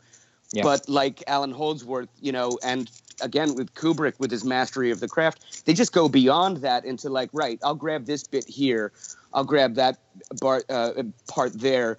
Um, the the incredible jazz drummer Billy Cobham Yeah. uh, once said that uh, that when he's playing, he envisions this rather large wheel. He sees a big invisible wheel hovering over his drum kit, and it's Mhm. constantly rotating as he's playing. And he's just thinking, right, I'll grab this part here.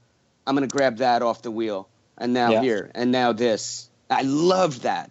Yeah, yeah. But I mean, yeah, just listening to to what what you say there, you you have to be on a serious level. Yeah. To get to that kind of, you know, I mean, like you said about uh, Jimmy Page, is is the kind of thing of uh, doing that, but without it sounding like you know what you're doing, you know, and, and Yeah. uh, that's the thing. It's not like oh, I'm going to throw in an Eastern thing here or whatever. No, it's just playing, and also in and the sum of it ending up sounding unlike anyone else. I mean, that's where the the magical part happens. That you know you you can't really analyze. Is kind why does Page always sound like Page, whether he's playing a straight ahead blues or doing something you know slightly out there.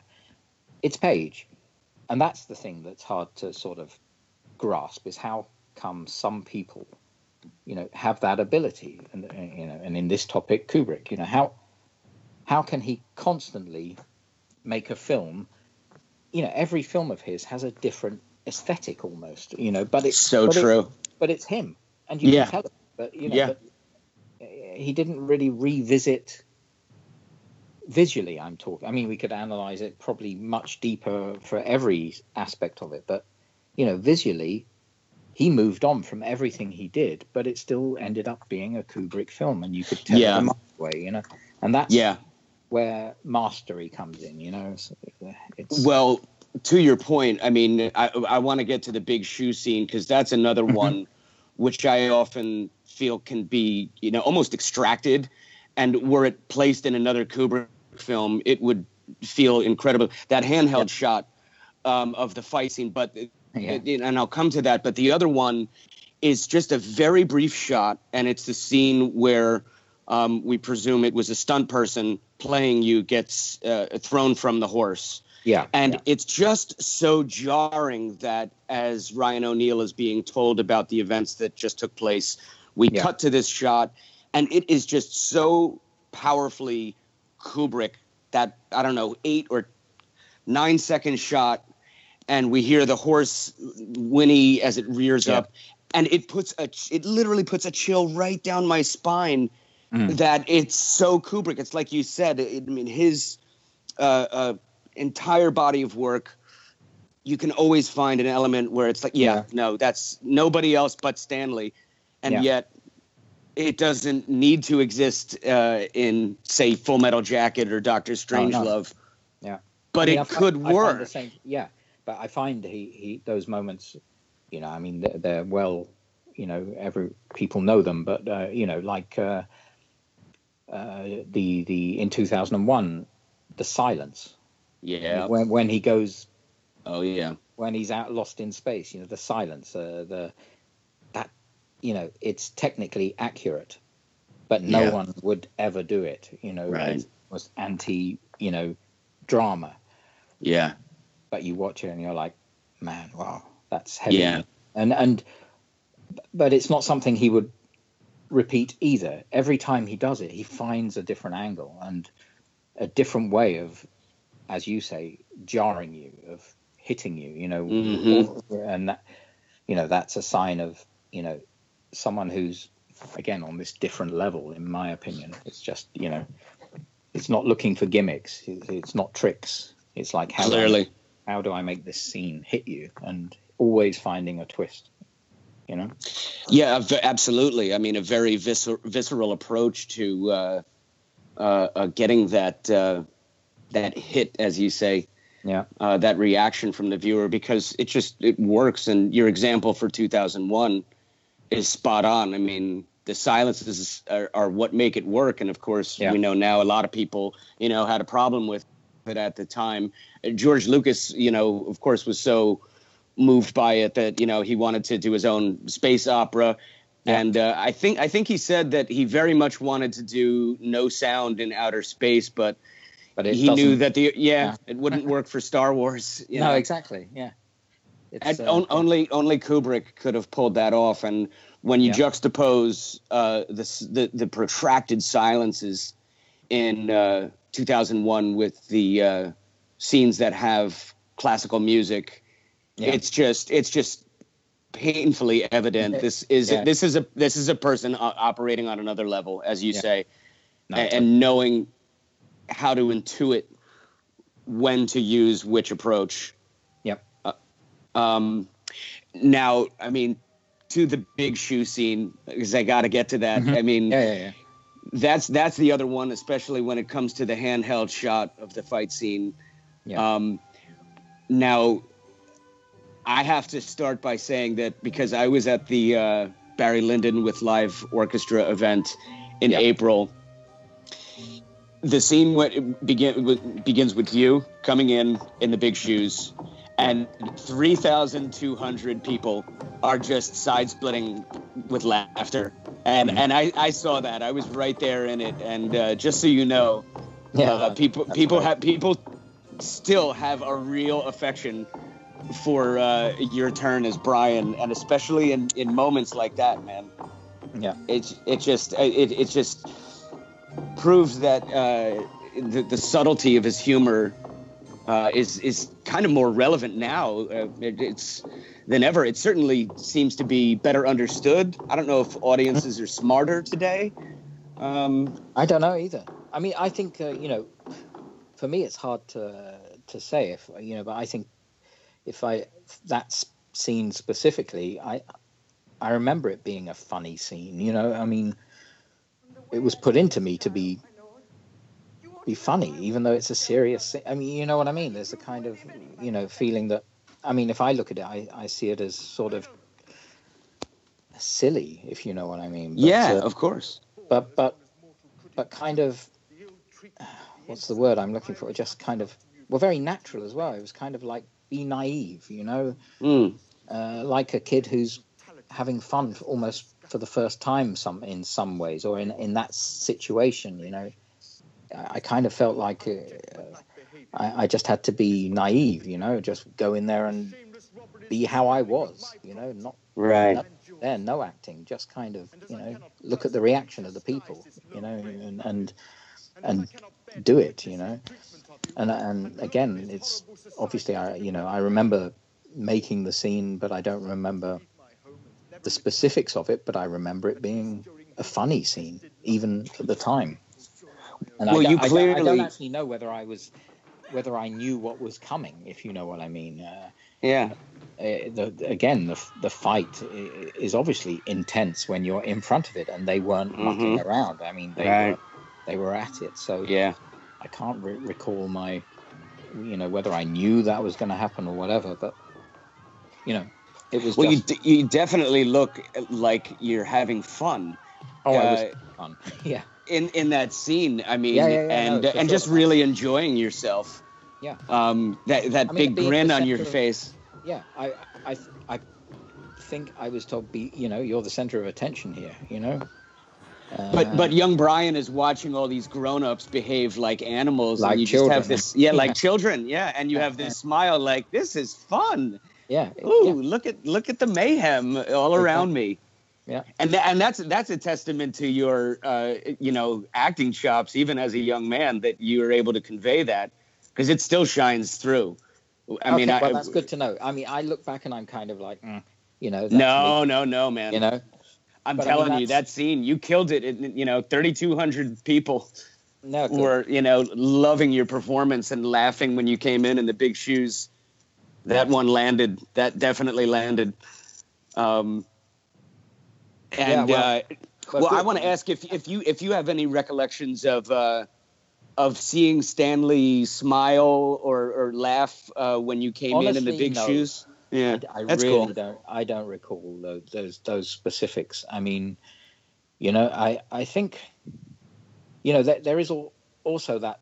I mean, I'm sure it must have happened, and I'm sure he must have said to me, you know, well done, or you know, nice, you know, Mhm. or, or you know, whatever. But but I guess you know, he he's behind the camera. He's out the way. You know what I mean? Right. It's that thing. You're you're, you know, I have a lot of recollections of interacting with other actors Mhm. uh, but not not with him. Uh, sadly, I mean, you know, it would have been great to say, "Oh yeah, we sat down and discussed this Mhm. and the other." But you know, I have this feeling that you know he took all the time in the world for you when it was needed, and Right. and everything. But he was a busy guy, you know. Yeah. Yeah. the dot's done. Okay, that's it, and then he's gone, you know, and and not in a negative way at all, but just you know, Yeah. you know.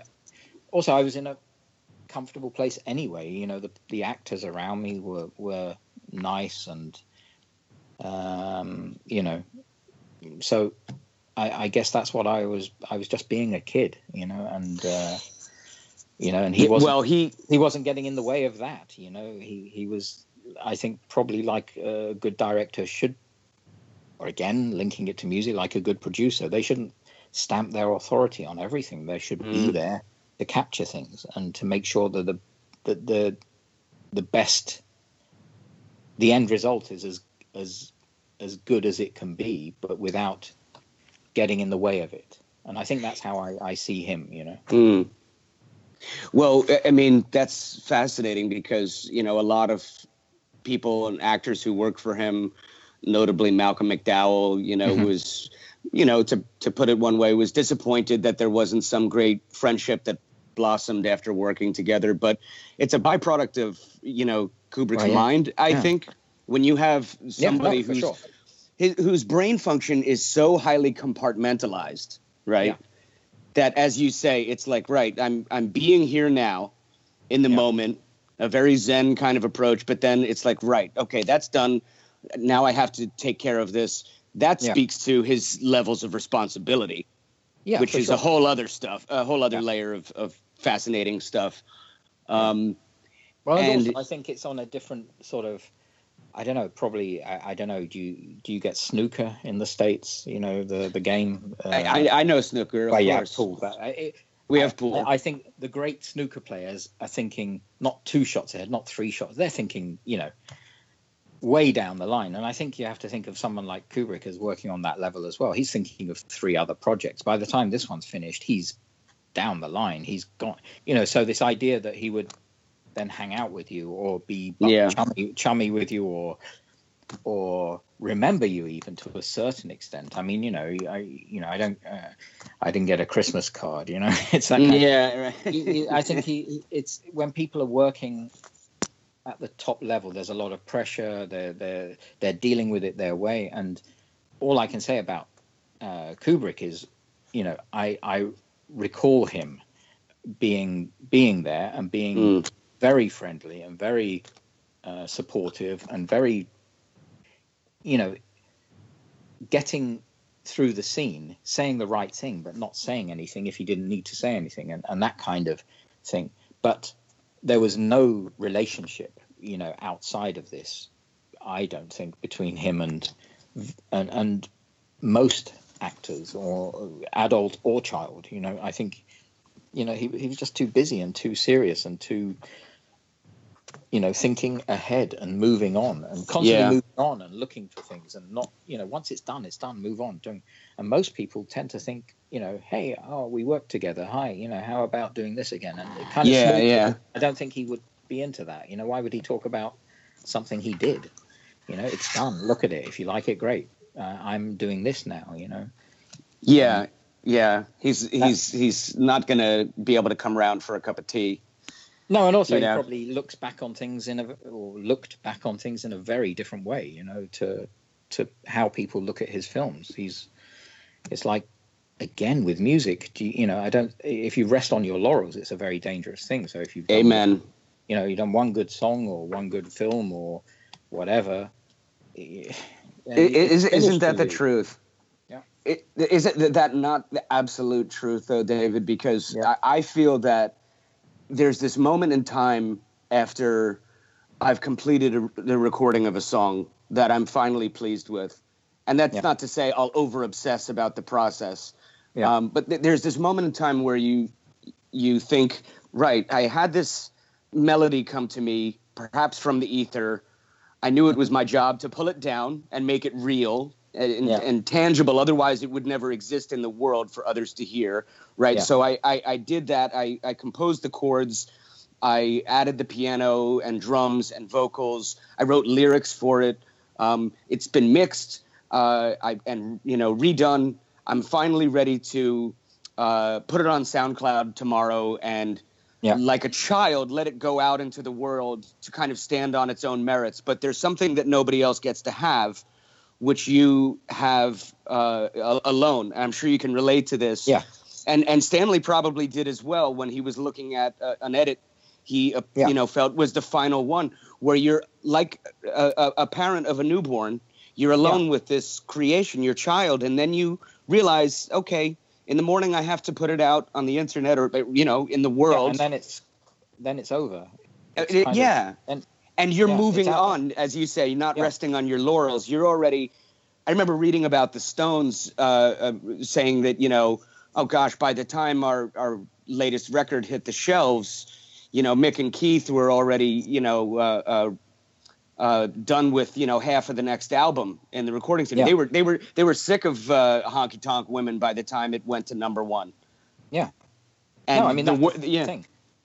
You have to, you know, and and it's great if people still like it. Uh, you know, I mean, and it's fantastic, and it can help your career, and it can be good for you and everything. Yeah. But you know, you're no longer there. You're you're elsewhere. You know, so I mean that anyway. In in these terms, you know, I'm just saying, you know, with Stanley on set, I kind of have uh, visual memories of him, and I Mhm. can hear him occasionally saying, you know, let's do this, or you know, there were certain moments that were more intimate, you know, death scenes and stuff like that, where you know he was clearly, you know, more there, more present in a certain way. But Mhm. apart from that, you know, he's, you know, my recollections of him are are very vague. Uh, Mm. Whereas for other, other actors, they're more, you know, real. You know, so that's why, you know, disappointingly, I just, you know, I was just too young to to kind of have any conversations with him or uh, more than be told what to do or you know well done or you know let's do this now and have you learned that kind of thing you know very small fragments which you know it's a shame but i mean i i also had moments with me and two actors and him in a room, kind of. So, Mm-hmm. Mm-hmm. But just too young to remember them in specifics.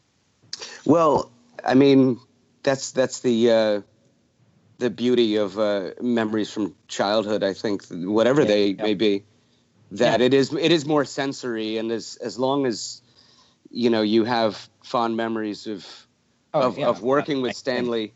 Yeah. Listen, we're we're only too happy to share your stories with the world, and it's really an honor to get a chance to chat with you about all this stuff because it's just fun, you know. And uh, Well, no, I mean, for me, uh, and it's a, a, a massive thing in my life. I mean, you know, I, I mean, you know, I, I, I sort of look back and think, man, you know, uh, mm-hmm. how lucky do you get? You know, I, I kind of like if I was going to be in one film, and I and I think I can distance myself from having been in a film and thinking he's a great director. You know, I can. Mhm.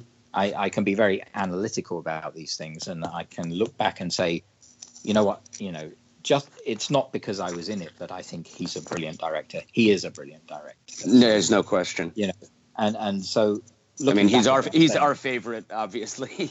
well, yeah, mine too. And you know, I, I do have the personal thing that obviously tilts it, but mm-hmm, you know, I can look at films and say whether I like them or not, or whether they touch me or whatever. And Right. he's he's you know in the top one or two for me. You know, so I mean that you know, and I I, I sort of think you know that for me looking back at it. It, it's such a great thing. I mean, you know, if you could be in one film, which you know, which director would you choose? You know, I think a lot Oh. of people are going to make my the choice I had. You know, uh, so I consider it so lucky and so amazing. And then also, you know, having gone on to do what I do, which I'm happy with, Yeah. but still seeing a link to it, I still feel somehow that if I hadn't done that, my life would have been very different, and I probably would have been less uh, aware or prepared or whatever for doing what I do. It is kind of, you know, having spent quite a long time on a film set with, you know, on a very on a serious level, not just a fun fun thing, but doing something a big production with a lot of Mhm. professional people, probably did subconsciously dig in somewhere so that later on I knew it's not it's no good. I've always said this with with my my music is like um, when I put it out there, it's you know personally I, I don't really mind if people don't like it. That's great Mhm. because you know, Yeah, it's, yeah. It's, it's it's what I do, and why should everyone like it? I mean, totally cool with that. Exactly. But at the same yes. time, I'm prepared to put it out there and, and let it be compared with anything. You know, I don't. I'm not frightened of anything. If people don't like it, that's fine. But if someone says you know, it's really crappy, then I'll say no, it isn't though, because I know what I do is what I want it to be, and, and Exactly. so I think. Yeah. If they if they don't get it, it- you know. if they it, yeah if the listener you know or the viewer uh, Yeah. in the case of Kubrick like doesn't get it, that's entirely different than uh, I'm- I- you know I the objective merits of it. No, exactly. and I think Kubrick also probably got, you know, if if a if a review put it down because it was, you know, badly filmed, he'd probably feel, hey, you know, screw you, that's not right. You know, you can't just say. But that's the same with me. If someone says, "Mm, I, you know, I don't like it because, and it's obviously bullshit, I'll, I'll get upset. But if someone says it's I, it's not my thing, I don't get it. I'm like, that, that's great. That's fine. You know, I hate it if people say, "Oh yeah, that's nice." You know, no, I want someone to Right. say, I, I love Yeah. I really don't get it. You know, being nice or people thinking like- it's all right sucks. You know. It's like when you show something to someone, you know, something that you're really proud of to someone you look up to, and they say "cool" and change Yeah, the exactly. subject, and they change Yeah. the subject. You know. No, no. I mean, but- to say, "Oh God, I can't stand that." Or, Well, I love. You know. Yes, yes, and I, I think for us as musicians, and you know how it applies to Kubrick, that you know it sounds like what you're saying is that you know the only enemy is indifference. Uh, you know, if you if you have a, a reaction, whether it's it's pro or con, that's fine as long as you know you don't sit through 2001 and go like, eh, you know. Yeah, yeah. yeah. I Ah, like for, I like Forbidden Planet a lot better. They should have got William Shatner. It would have been better. That's not what you want to hear. With Stanley Kubrick. Well, I'm six and my name is Evie. Okay, can you tell us who is Stanley Kubrick? Um, a filmmaker.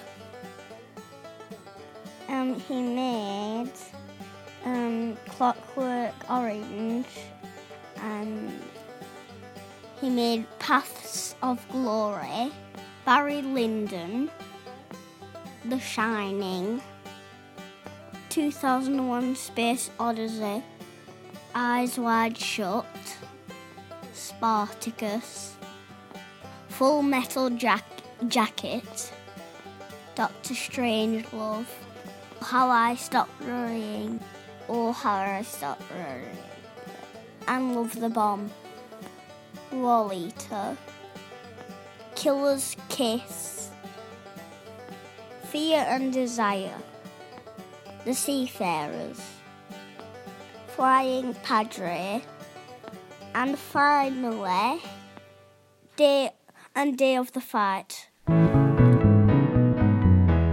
again with Kubrick, you know, he existed at the perfect moment. You know, he started in the old school. Yes. Uh, Yes.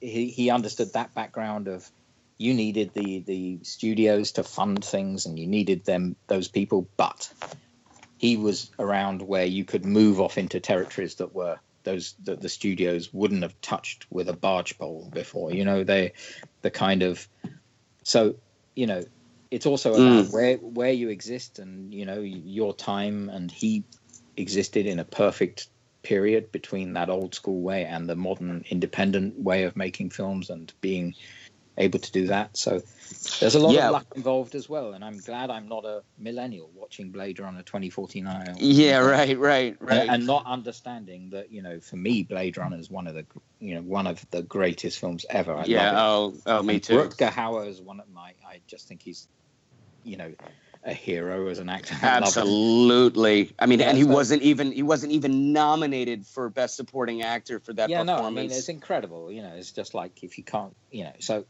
i mean i'm Harrison just so Ford happy. said it was it, it was it was in memory like one of his fondest experiences working with another actor. The scenes he did with Rutger Hauer. Yeah, yeah.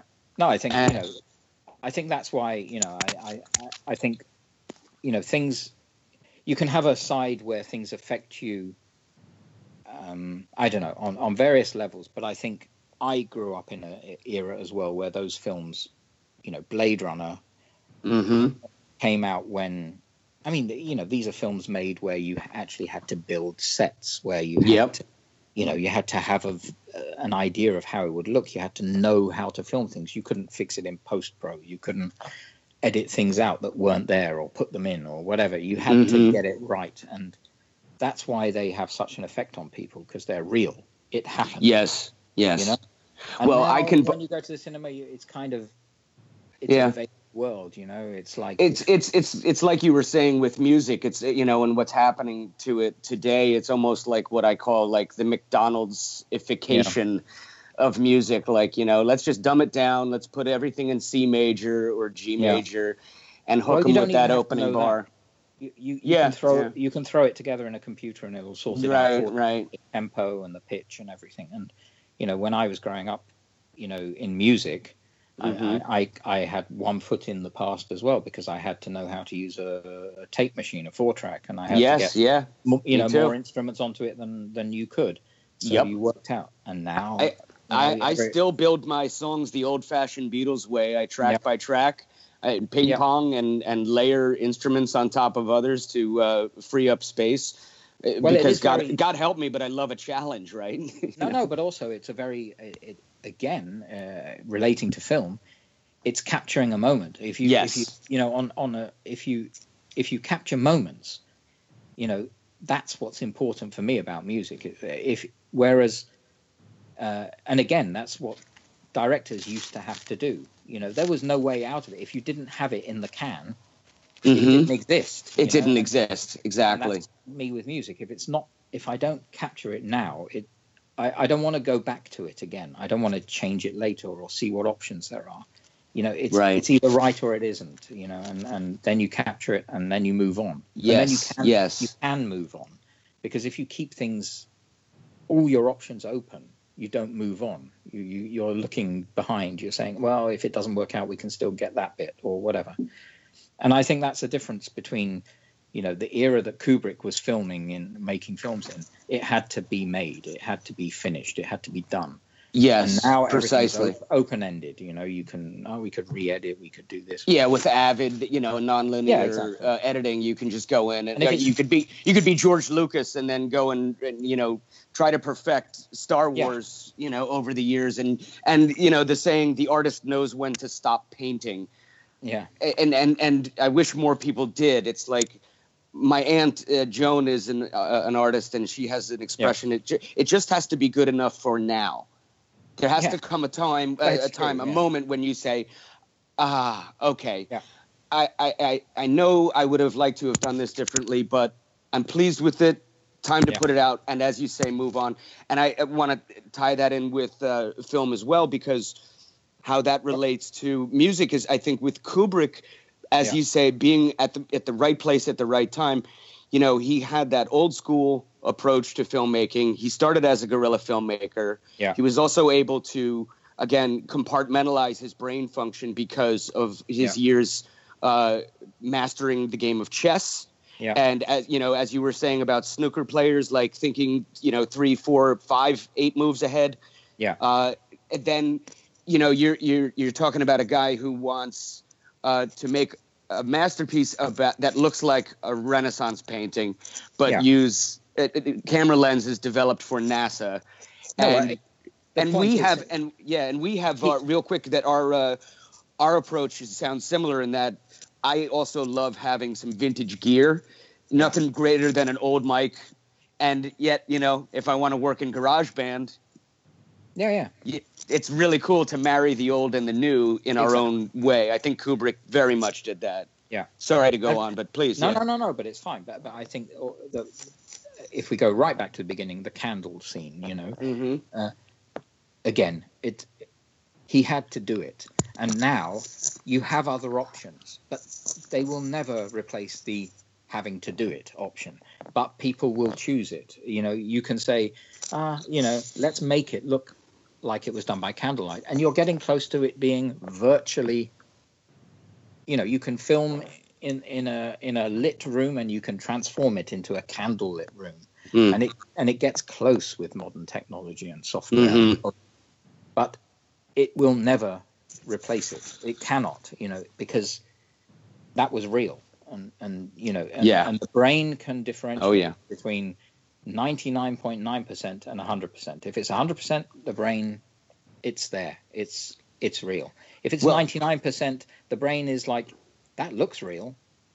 Uh, Yeah. there's but there's something there that that your brain can tell but it isn't 100% is it? You know? It, no, exactly. But that is also u- generationally unique because I remember reading an interesting article uh, when CGI uh, first came into its own and then uh, evolved, and uh, they were saying that uh, you know for uh, Generation X and the baby boom, any of us who grew up on say Bugs Bunny cartoons, when we watch say Lord of the Rings and there's all these mountains are falling and fire Yeah, and everything, what they have to do is beef up the visual imagery with a lot of enhanced sound effects to give it weight, to give those shots Yeah. weight, because the brains of our generation and our predecessors we register that as rather like a cartoon.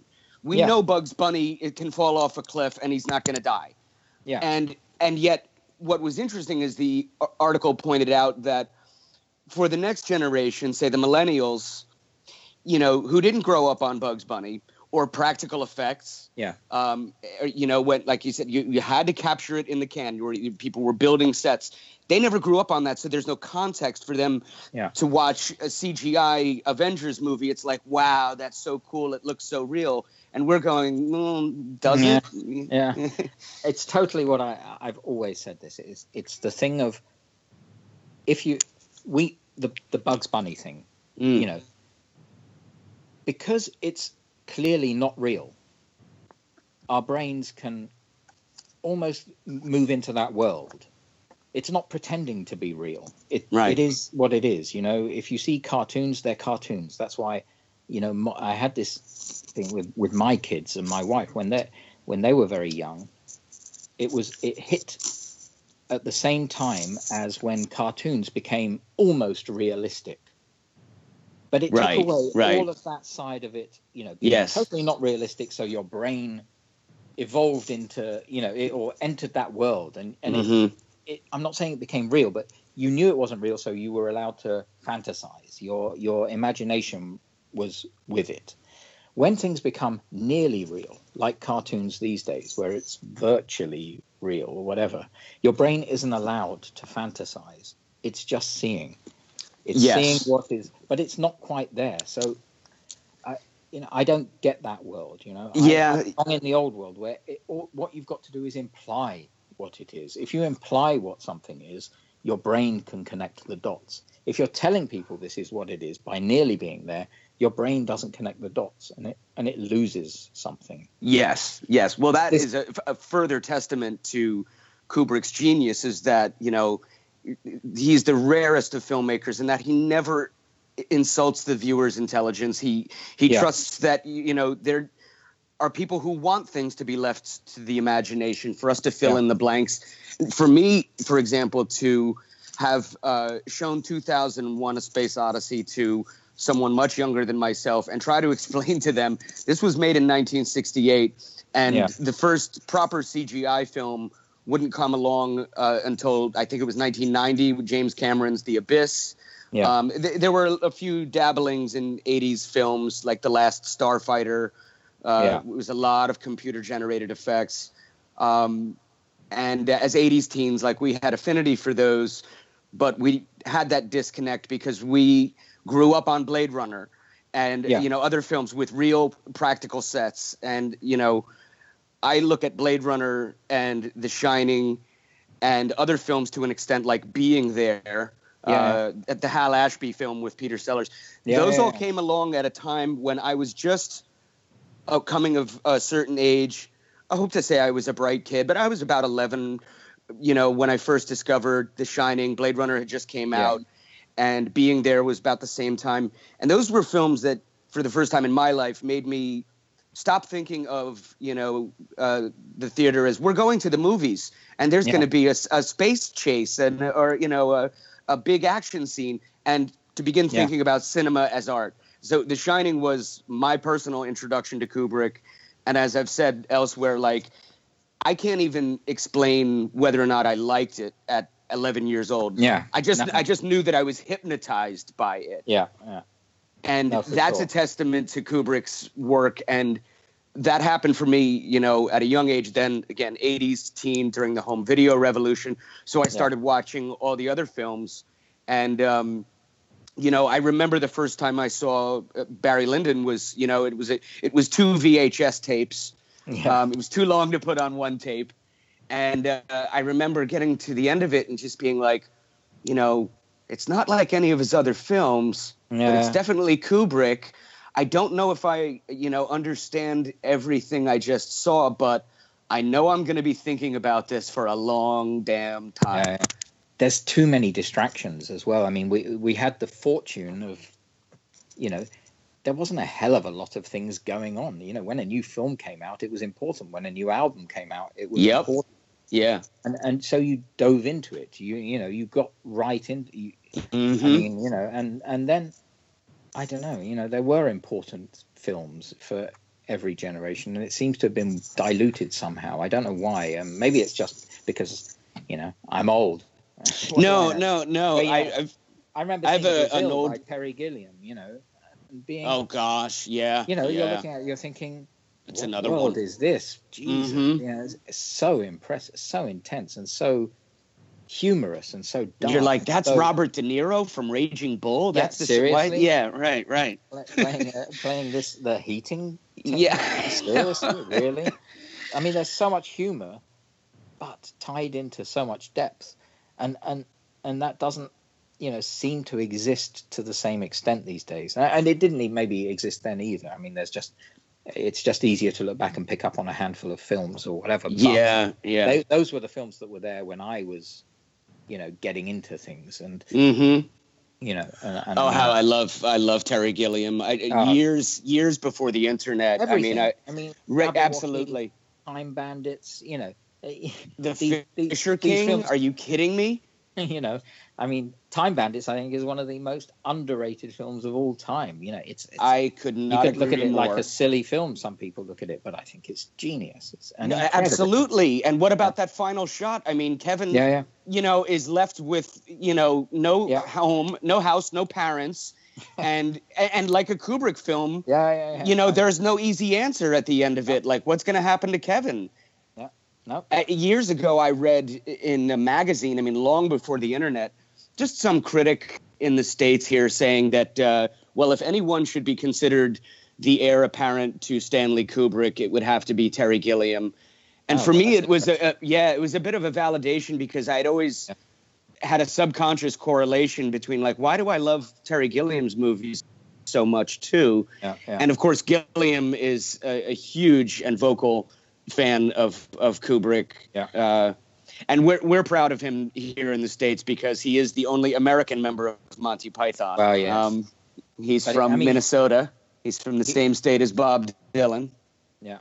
I mean, the amazing thing is that, you know, how he fell in with that rabble, you know, with with the, with the Monty Python lot. I mean, it's just a crazy coincidence or something. But it, what a perfect, uh, you know, combination. I mean, I think he, you know, he had that side already, but he, could, Mhm.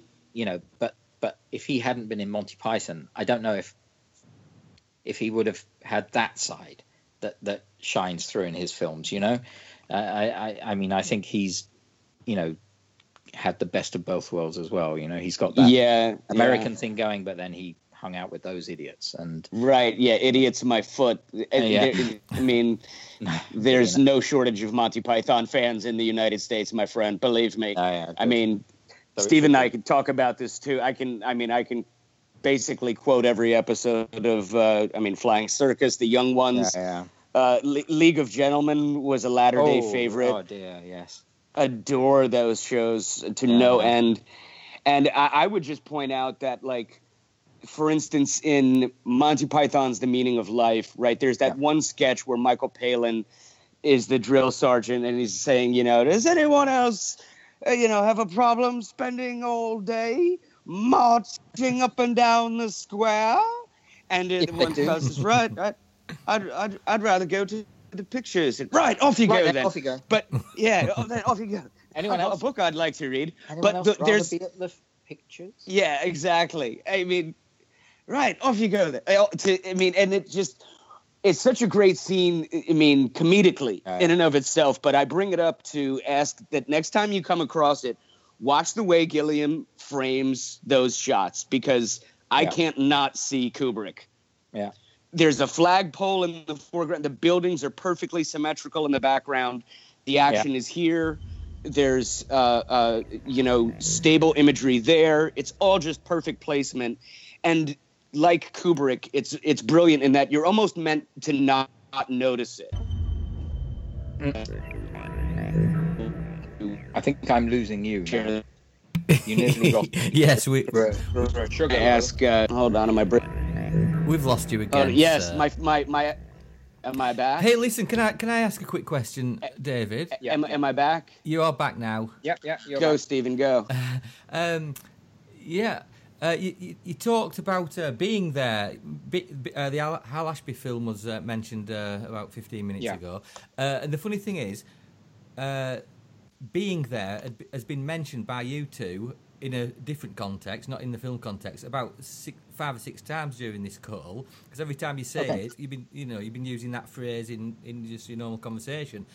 And, Yeah. and I can't help thinking that when I was looking at some of your album tracks last night, David, Being uh, there. yeah. Oh one- yeah, right, right. Being, there is on. Uh, it's on Tilted. Yeah, is is that anything to do with? Uh, did that title come from the movie or or? Yes. Yes. I mean, a bit- bit of everything. I mean, my titles come from, um, you know, anywhere really. I just tend to, you know, things that are that that sort of do something to me, and it was more about um, Peter Sellers, um, Mm.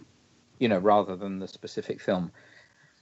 uh, you know, I'm a big fan, uh, um, but more in a there's a kind of melancholic side to Peter Sellers that that, that Yes. got me more than you know as an actor. Although I love what he did, you know. But so that was more, you know, uh, a Peter Sellers reference, uh, and um, Interesting. And what, and what about the track called "Shining" on the same album? Ah, well, as well, yeah. Yeah. I mean, that was also not named after the film as such, but named after the film, the, the concept of, uh, you know, Danny having a shining. You know, the, Mhm. the so, um, so more to do with um, yeah, someone having something, you know, uh, some something you know deep or special or whatever. So comes from the film because I, you know, that, that's clearly where it comes from. But it's more, you know, again, I, I you know, uh, if the, my titles are very, um, most of my music is instrumental, and so there's no lyrical base to it. So the titles are very uh, vague in general, but they, they they come from somewhere usually. And um, and and I just want to add that, like Kubrick, I think it's a testament to your craft as a musician that uh, you know what the way you just described choosing your titles does, like Kubrick, leave it open to interpretation, and I prefer that. Yeah, I know a lot of people like that. It's Yeah. much better. Yeah. Well, I mean, I, I also think, you know, like like the music I make, as I've said, it's it's certainly not for everyone, and uh, you know, it, it's in general for me. If I like it, I I, I can put it on a, an album or something. Um, uh, the choice to do it as a career didn't wasn't really a choice, if you know what I mean. It was kind of the, the you know the just the direction I went, and things kind of happened and opened up for me. So I, I tend to look at things like, you know, um, why was I in a Kubrick film? I don't know. Mm. You know, it, it, I don't think it was uh, pure luck. I don't think it was by design or, Mm. you know, I think there's elements of everything. But the main thing is it it happened it, because I let it may, maybe, you know, and with with music, you know, things happened because I let them happen. I didn't Yes. put things off. You know, it wasn't some clever decision to be in a Stanley Kubrick film. It just happened. I was Right. lucky in um, I was in the right place at the right time. But also, it requires you to fulfill the task given to you. It's not just luck. You have to have, you know. So, and I think that's possibly what what I took away from everything. If I look back on it, is the Mm. ability to say, you know what, now seems the, like the right time to say yes. You know, I'm open to this, even though it's something I, sh- you know, it's the first time something's appeared in front of me. It's a kind of sixth sense, sixth Mhm. sense to say, go with it. This this seems right. And and when I've done that, things have happened. And you know, and occasionally I must have missed the boat as well, you know, by not taking those choices. But you know, I, I do think that the music thing and the film thing are linked in the sense that not that because I was in a film I decided to do something artistic, just because it's always been there, and, and I kind of, you know, let things happen. Right, right. I mean, I mean that is the natural evolution of one's progress, for lack of a better word. That you know, um, you know, you should find yourself doing what you always knew you were meant to be doing, even before you consciously realized it. And Yeah. they say that you know, every there are three components uh, that go into the success of, of any uh, creative artist, which is, you know, uh, talent, perseverance, and a bit of luck. A- Yeah. A lot of actors will say, you know, that they were in the right place at the right time. Uh, Vincent Oh, no. D'Onofrio was, you know, cast as uh, Private Pile because Yeah. his friend Matthew Modine, you know, Yeah, yeah, uh, yeah, yeah. said, "Oh, we send him a videotape," and Yeah. uh, and then and then D'Onofrio went on to say, "I owe my entire career to Stanley." You know, so Well, uh, you know, and that, that's exactly it. I think you know it, it can't be. It's a kind of fatalistic view, but uh, but to a certain extent, Hmm. unfortunately, I, I think that's what it is. I mean, you know, it's been proven time and time again. You know, just if you're born in the wrong place, uh, life sucks. You know, Yeah. I look back and think, man, you know, how how how much luckier do you get if you were going to be a child actor and you wanted to be in one film? You know, that's Yeah, I, yeah. I, you know, I could have been in six other films and I'd be like, yeah, okay, it was fun. Yeah, yeah. But no, but but you get Barry you, at, yeah. At the end of the day, you get to say that you were in one of Kubrick's thirteen films. Yeah. You know, and and, and that's that's remarkable. And you you will always have that, as they say. That's that, something they can never take away from you. Yeah, yeah. No, absolutely. I feel that still strongly, you know, and uh, and it's a very nice thing. Yeah. You certainly have something which you just, you know, again, you I don't tell anyone. I don't talk to people about it. I because it's not really relevant to, Mhm. to my modern life. But if anyone asks, it's like, yep, you know.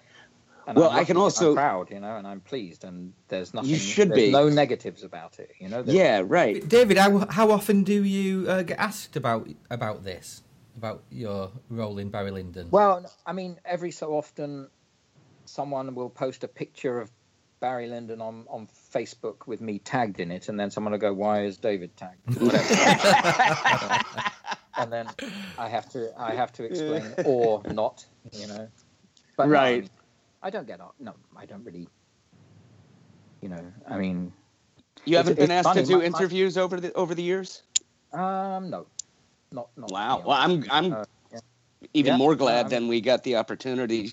I mean, the, it is just nice reflecting on those things. But of course, you know, there is the, the feeling that you know it's it's not what I'm what I do. If I'd carried on being an actor, it might be more relevant. I mean, and also I was a child actor. You know, it's not the kind of thing where people really discuss with you, if you know what I mean. It's kind of like Mhm. you know. I mean, maybe that's again that's a bit the generation. You know, it was the early seventies. If it was the early eighties, Mm. I'd been in a Kubrick film as a child actor, I probably would have had a the chance to have a better career because you would Mhm. got paid. You know, you would earn enough money to say this is worth giving up everything else for. Right. Um, and also the media was much more widespread and you were more obvious. But in the end, I was, you know, I'm also fully aware that I was just another actor in one of his films. Uh, I mean, it's not, you know, it's, Well, uh, it's a very have to- nice thing, and it is a very, you know, and like we know, he's top of the tree, but it's Yeah. still only I'm one part of a big story, know. Well, I, I, I just have to uh, interject, man, because you're not just another actor in the sense that for me, like, and I probably speak for Steven and a lot of other people when I say that Mm-hmm. the scene, the scene when Bryan is dying, Yeah. and Ryan and Marisa, Marisa Berenson are at your bedside. I cannot get through it without getting emotional, man. I, I do that- get told that, yeah, yeah, yeah. I mean, and it's fun. It's funny because M- Marisa is so made up in Yeah. every other scene in the film, but for me, like just as a dude, like Yeah. that scene. I mean, not that she's crying, but she has no makeup on. Her hair is down. I mean, Yeah. that's the scene where she's most gorgeous, just to me, in my opinion. Yeah. And yet, it's so. It's not about like, oh wow, she's so pretty. That scene is entirely about the the, the heartbreaking Yeah. uh, events that are taking place before the viewer's eyes, and you Yeah. really get sucked into it. Yeah, That's just no, my I mean, opinion. I agree. It's a, it's a, you know, it's a serious scene. I mean, it, it, it it's a very moving scene. Even I can see that. You know, obviously when I look at mm-hmm. it. I mean, I, I, I also still feel a bit detached when I watch things because it's like the old me. You know, Yeah, yeah, yeah. me as a kid and The uh, young old me. Yeah, yeah. So, but again, that scene, I you know, uh, that's one that was I remember very vividly making it, and uh, you know, uh, yeah. I mean, it, it's I can understand why it's why people, you know, get emotional about it. It's a you know, it's a very powerful scene. The doctors were called. But what does a doctor avail in a contest with the grim, invincible enemy? Such as came could only confirm the hopelessness of the poor child's case. He remained yet with his parents for two days, and a sad comfort it was to know he was in no pain.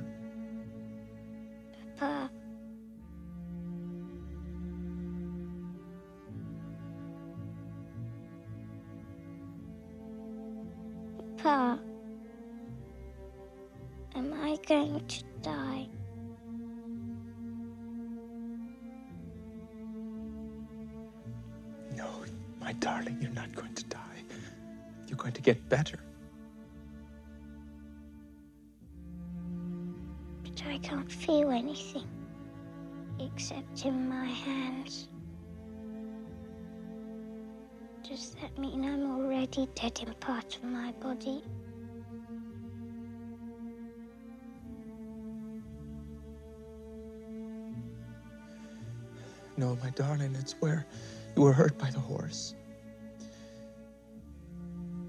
But you're going to be all right now.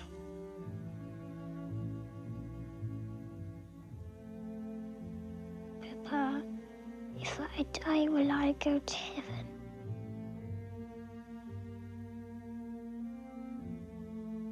Of course you will, my darling. But you're not going to die.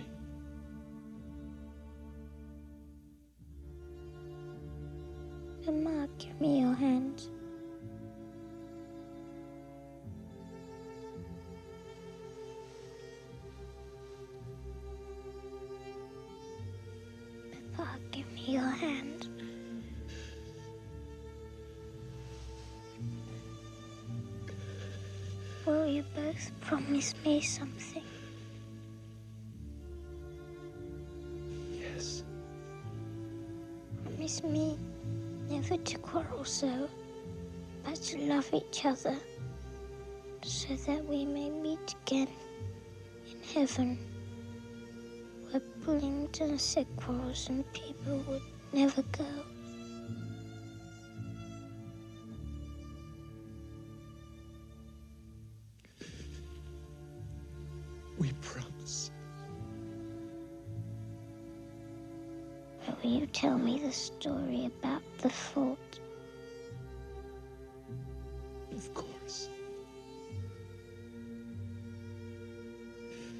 We crept upon the fort. And I jumped over the wall first. And my fellows jumped after me. And you should have seen the look on the Frenchmen's faces when 23 rampaging he devils, sword and pistol, cut and thrust pell mell came tumbling into the fort. In three minutes' time, we left.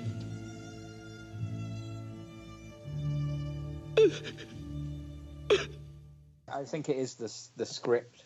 You know, it's it's it's very well written.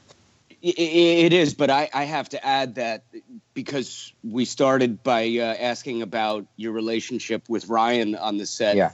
That there's no way that would have come across as well. I mean, having the script as amazing as it was is one thing, Mm. but the fact that you guys actually bonded uh, during shooting is is is precisely what makes that Yeah. connection so real. Yeah, yeah. When oh, no, you go- for sure. I mean, Yeah. I think you know that's the whole. You know, it's how we started, isn't it? Talking about you know Kubrick and how he he knew. You know, this is not by this isn't good luck that we kind of hit it off or something. And- Yeah. and, and it shows. You know, uh, but I mean, That's some know- of Ryan's finest acting in all of his films Yeah. too. That No, scene. Think, you know, I mean, I think if you know, if you look at it, he's on a par with anyone at, Mm. at that moment. I mean, it's Mhm. a, it's also a heavy. I mean, I don't think it was an easy film for him. I mean, it's a lot of. Mm-hmm. You know, people underestimate just how much he would have had to work for that. Mm-hmm. You know, that whole thing, and uh, and also he, you know, the emotional side. You don't look at the film and think, I think it was a perfect casting as well because he's not like one of those dominant leading man type things where you say, you know, if it, the Harrison Ford type thing, you'd be aware it's Harrison Ford kind of. Mm. You know what I mean? There'd always be this to a certain extent. Yeah, I mean, uh, Robert Redford was nearly signed up, wasn't Yeah. he, for the for the Yeah. for the Lyndon role? Uh, apparently. Mm-hmm. Um, you know, that would have been it would have been a Robert Redford film. Yeah. Right. Ultimately in the for for a lot of people anyway and actually it's barry lyndon you know Yeah. in that Yeah, scene, yeah. barry lyndon it's not That's a great point. you know, i mean i think that was you know, his choice of casting was very clear on that. That he he probably also thought, you know, he's a good actor, Ryan O'Neal. I mean, I think he's, you know, in that film, I think he's, you know, you couldn't have found a better person. Oh yeah, yeah. Not a. He- of he is Barry Lyndon. man, you know. Yeah, yeah, I, and I Right. think it works. I think it works, and I think the whole relationship between me and him, um, certainly, you know, adds up to that scene being powerful. You know, and there's no way around it. Yeah, yeah. Um, wow. Yeah. It's just fascinating stuff, and we could uh, uh, go Talk on for and another on. three I'm sure. hours. yeah. No. Uh, exactly, David. I'm sorry because no, no, it's cool. It's cool. As can happen, you know, we get we get into this, and then this much time has gone by, and I'm giving Yeah, yeah. Stephen way too much uh, work in Editing. post, Yeah. and I feel like horrible. Yeah. Well, we could always put we could always put the classic uh, uh, ninety minute intermission into this three hour uh, interview. Yes. Why not?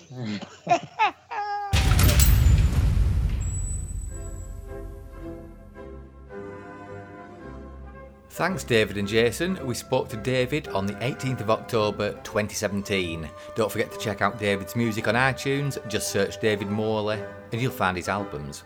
And of course, check out the Kubrick film Barry Lyndon if you haven't already seen it.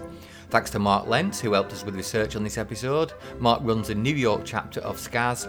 Also, a big thanks to James Marinaccio for helping us to set up this interview with David. Thanks to Evie from My House for telling us who is Stanley Kubrick. And of course, thanks to our very own, the marvellous Mr. Jason Furlong. Thanks to James and Jason and myself for keeping the Stanley Kubrick Appreciation Society on Facebook running smoothly.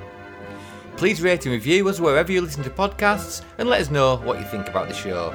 We hope that you've enjoyed this episode of Kubrick's Universe and thanks for listening. I'm Stephen Rigg. Tatty bye.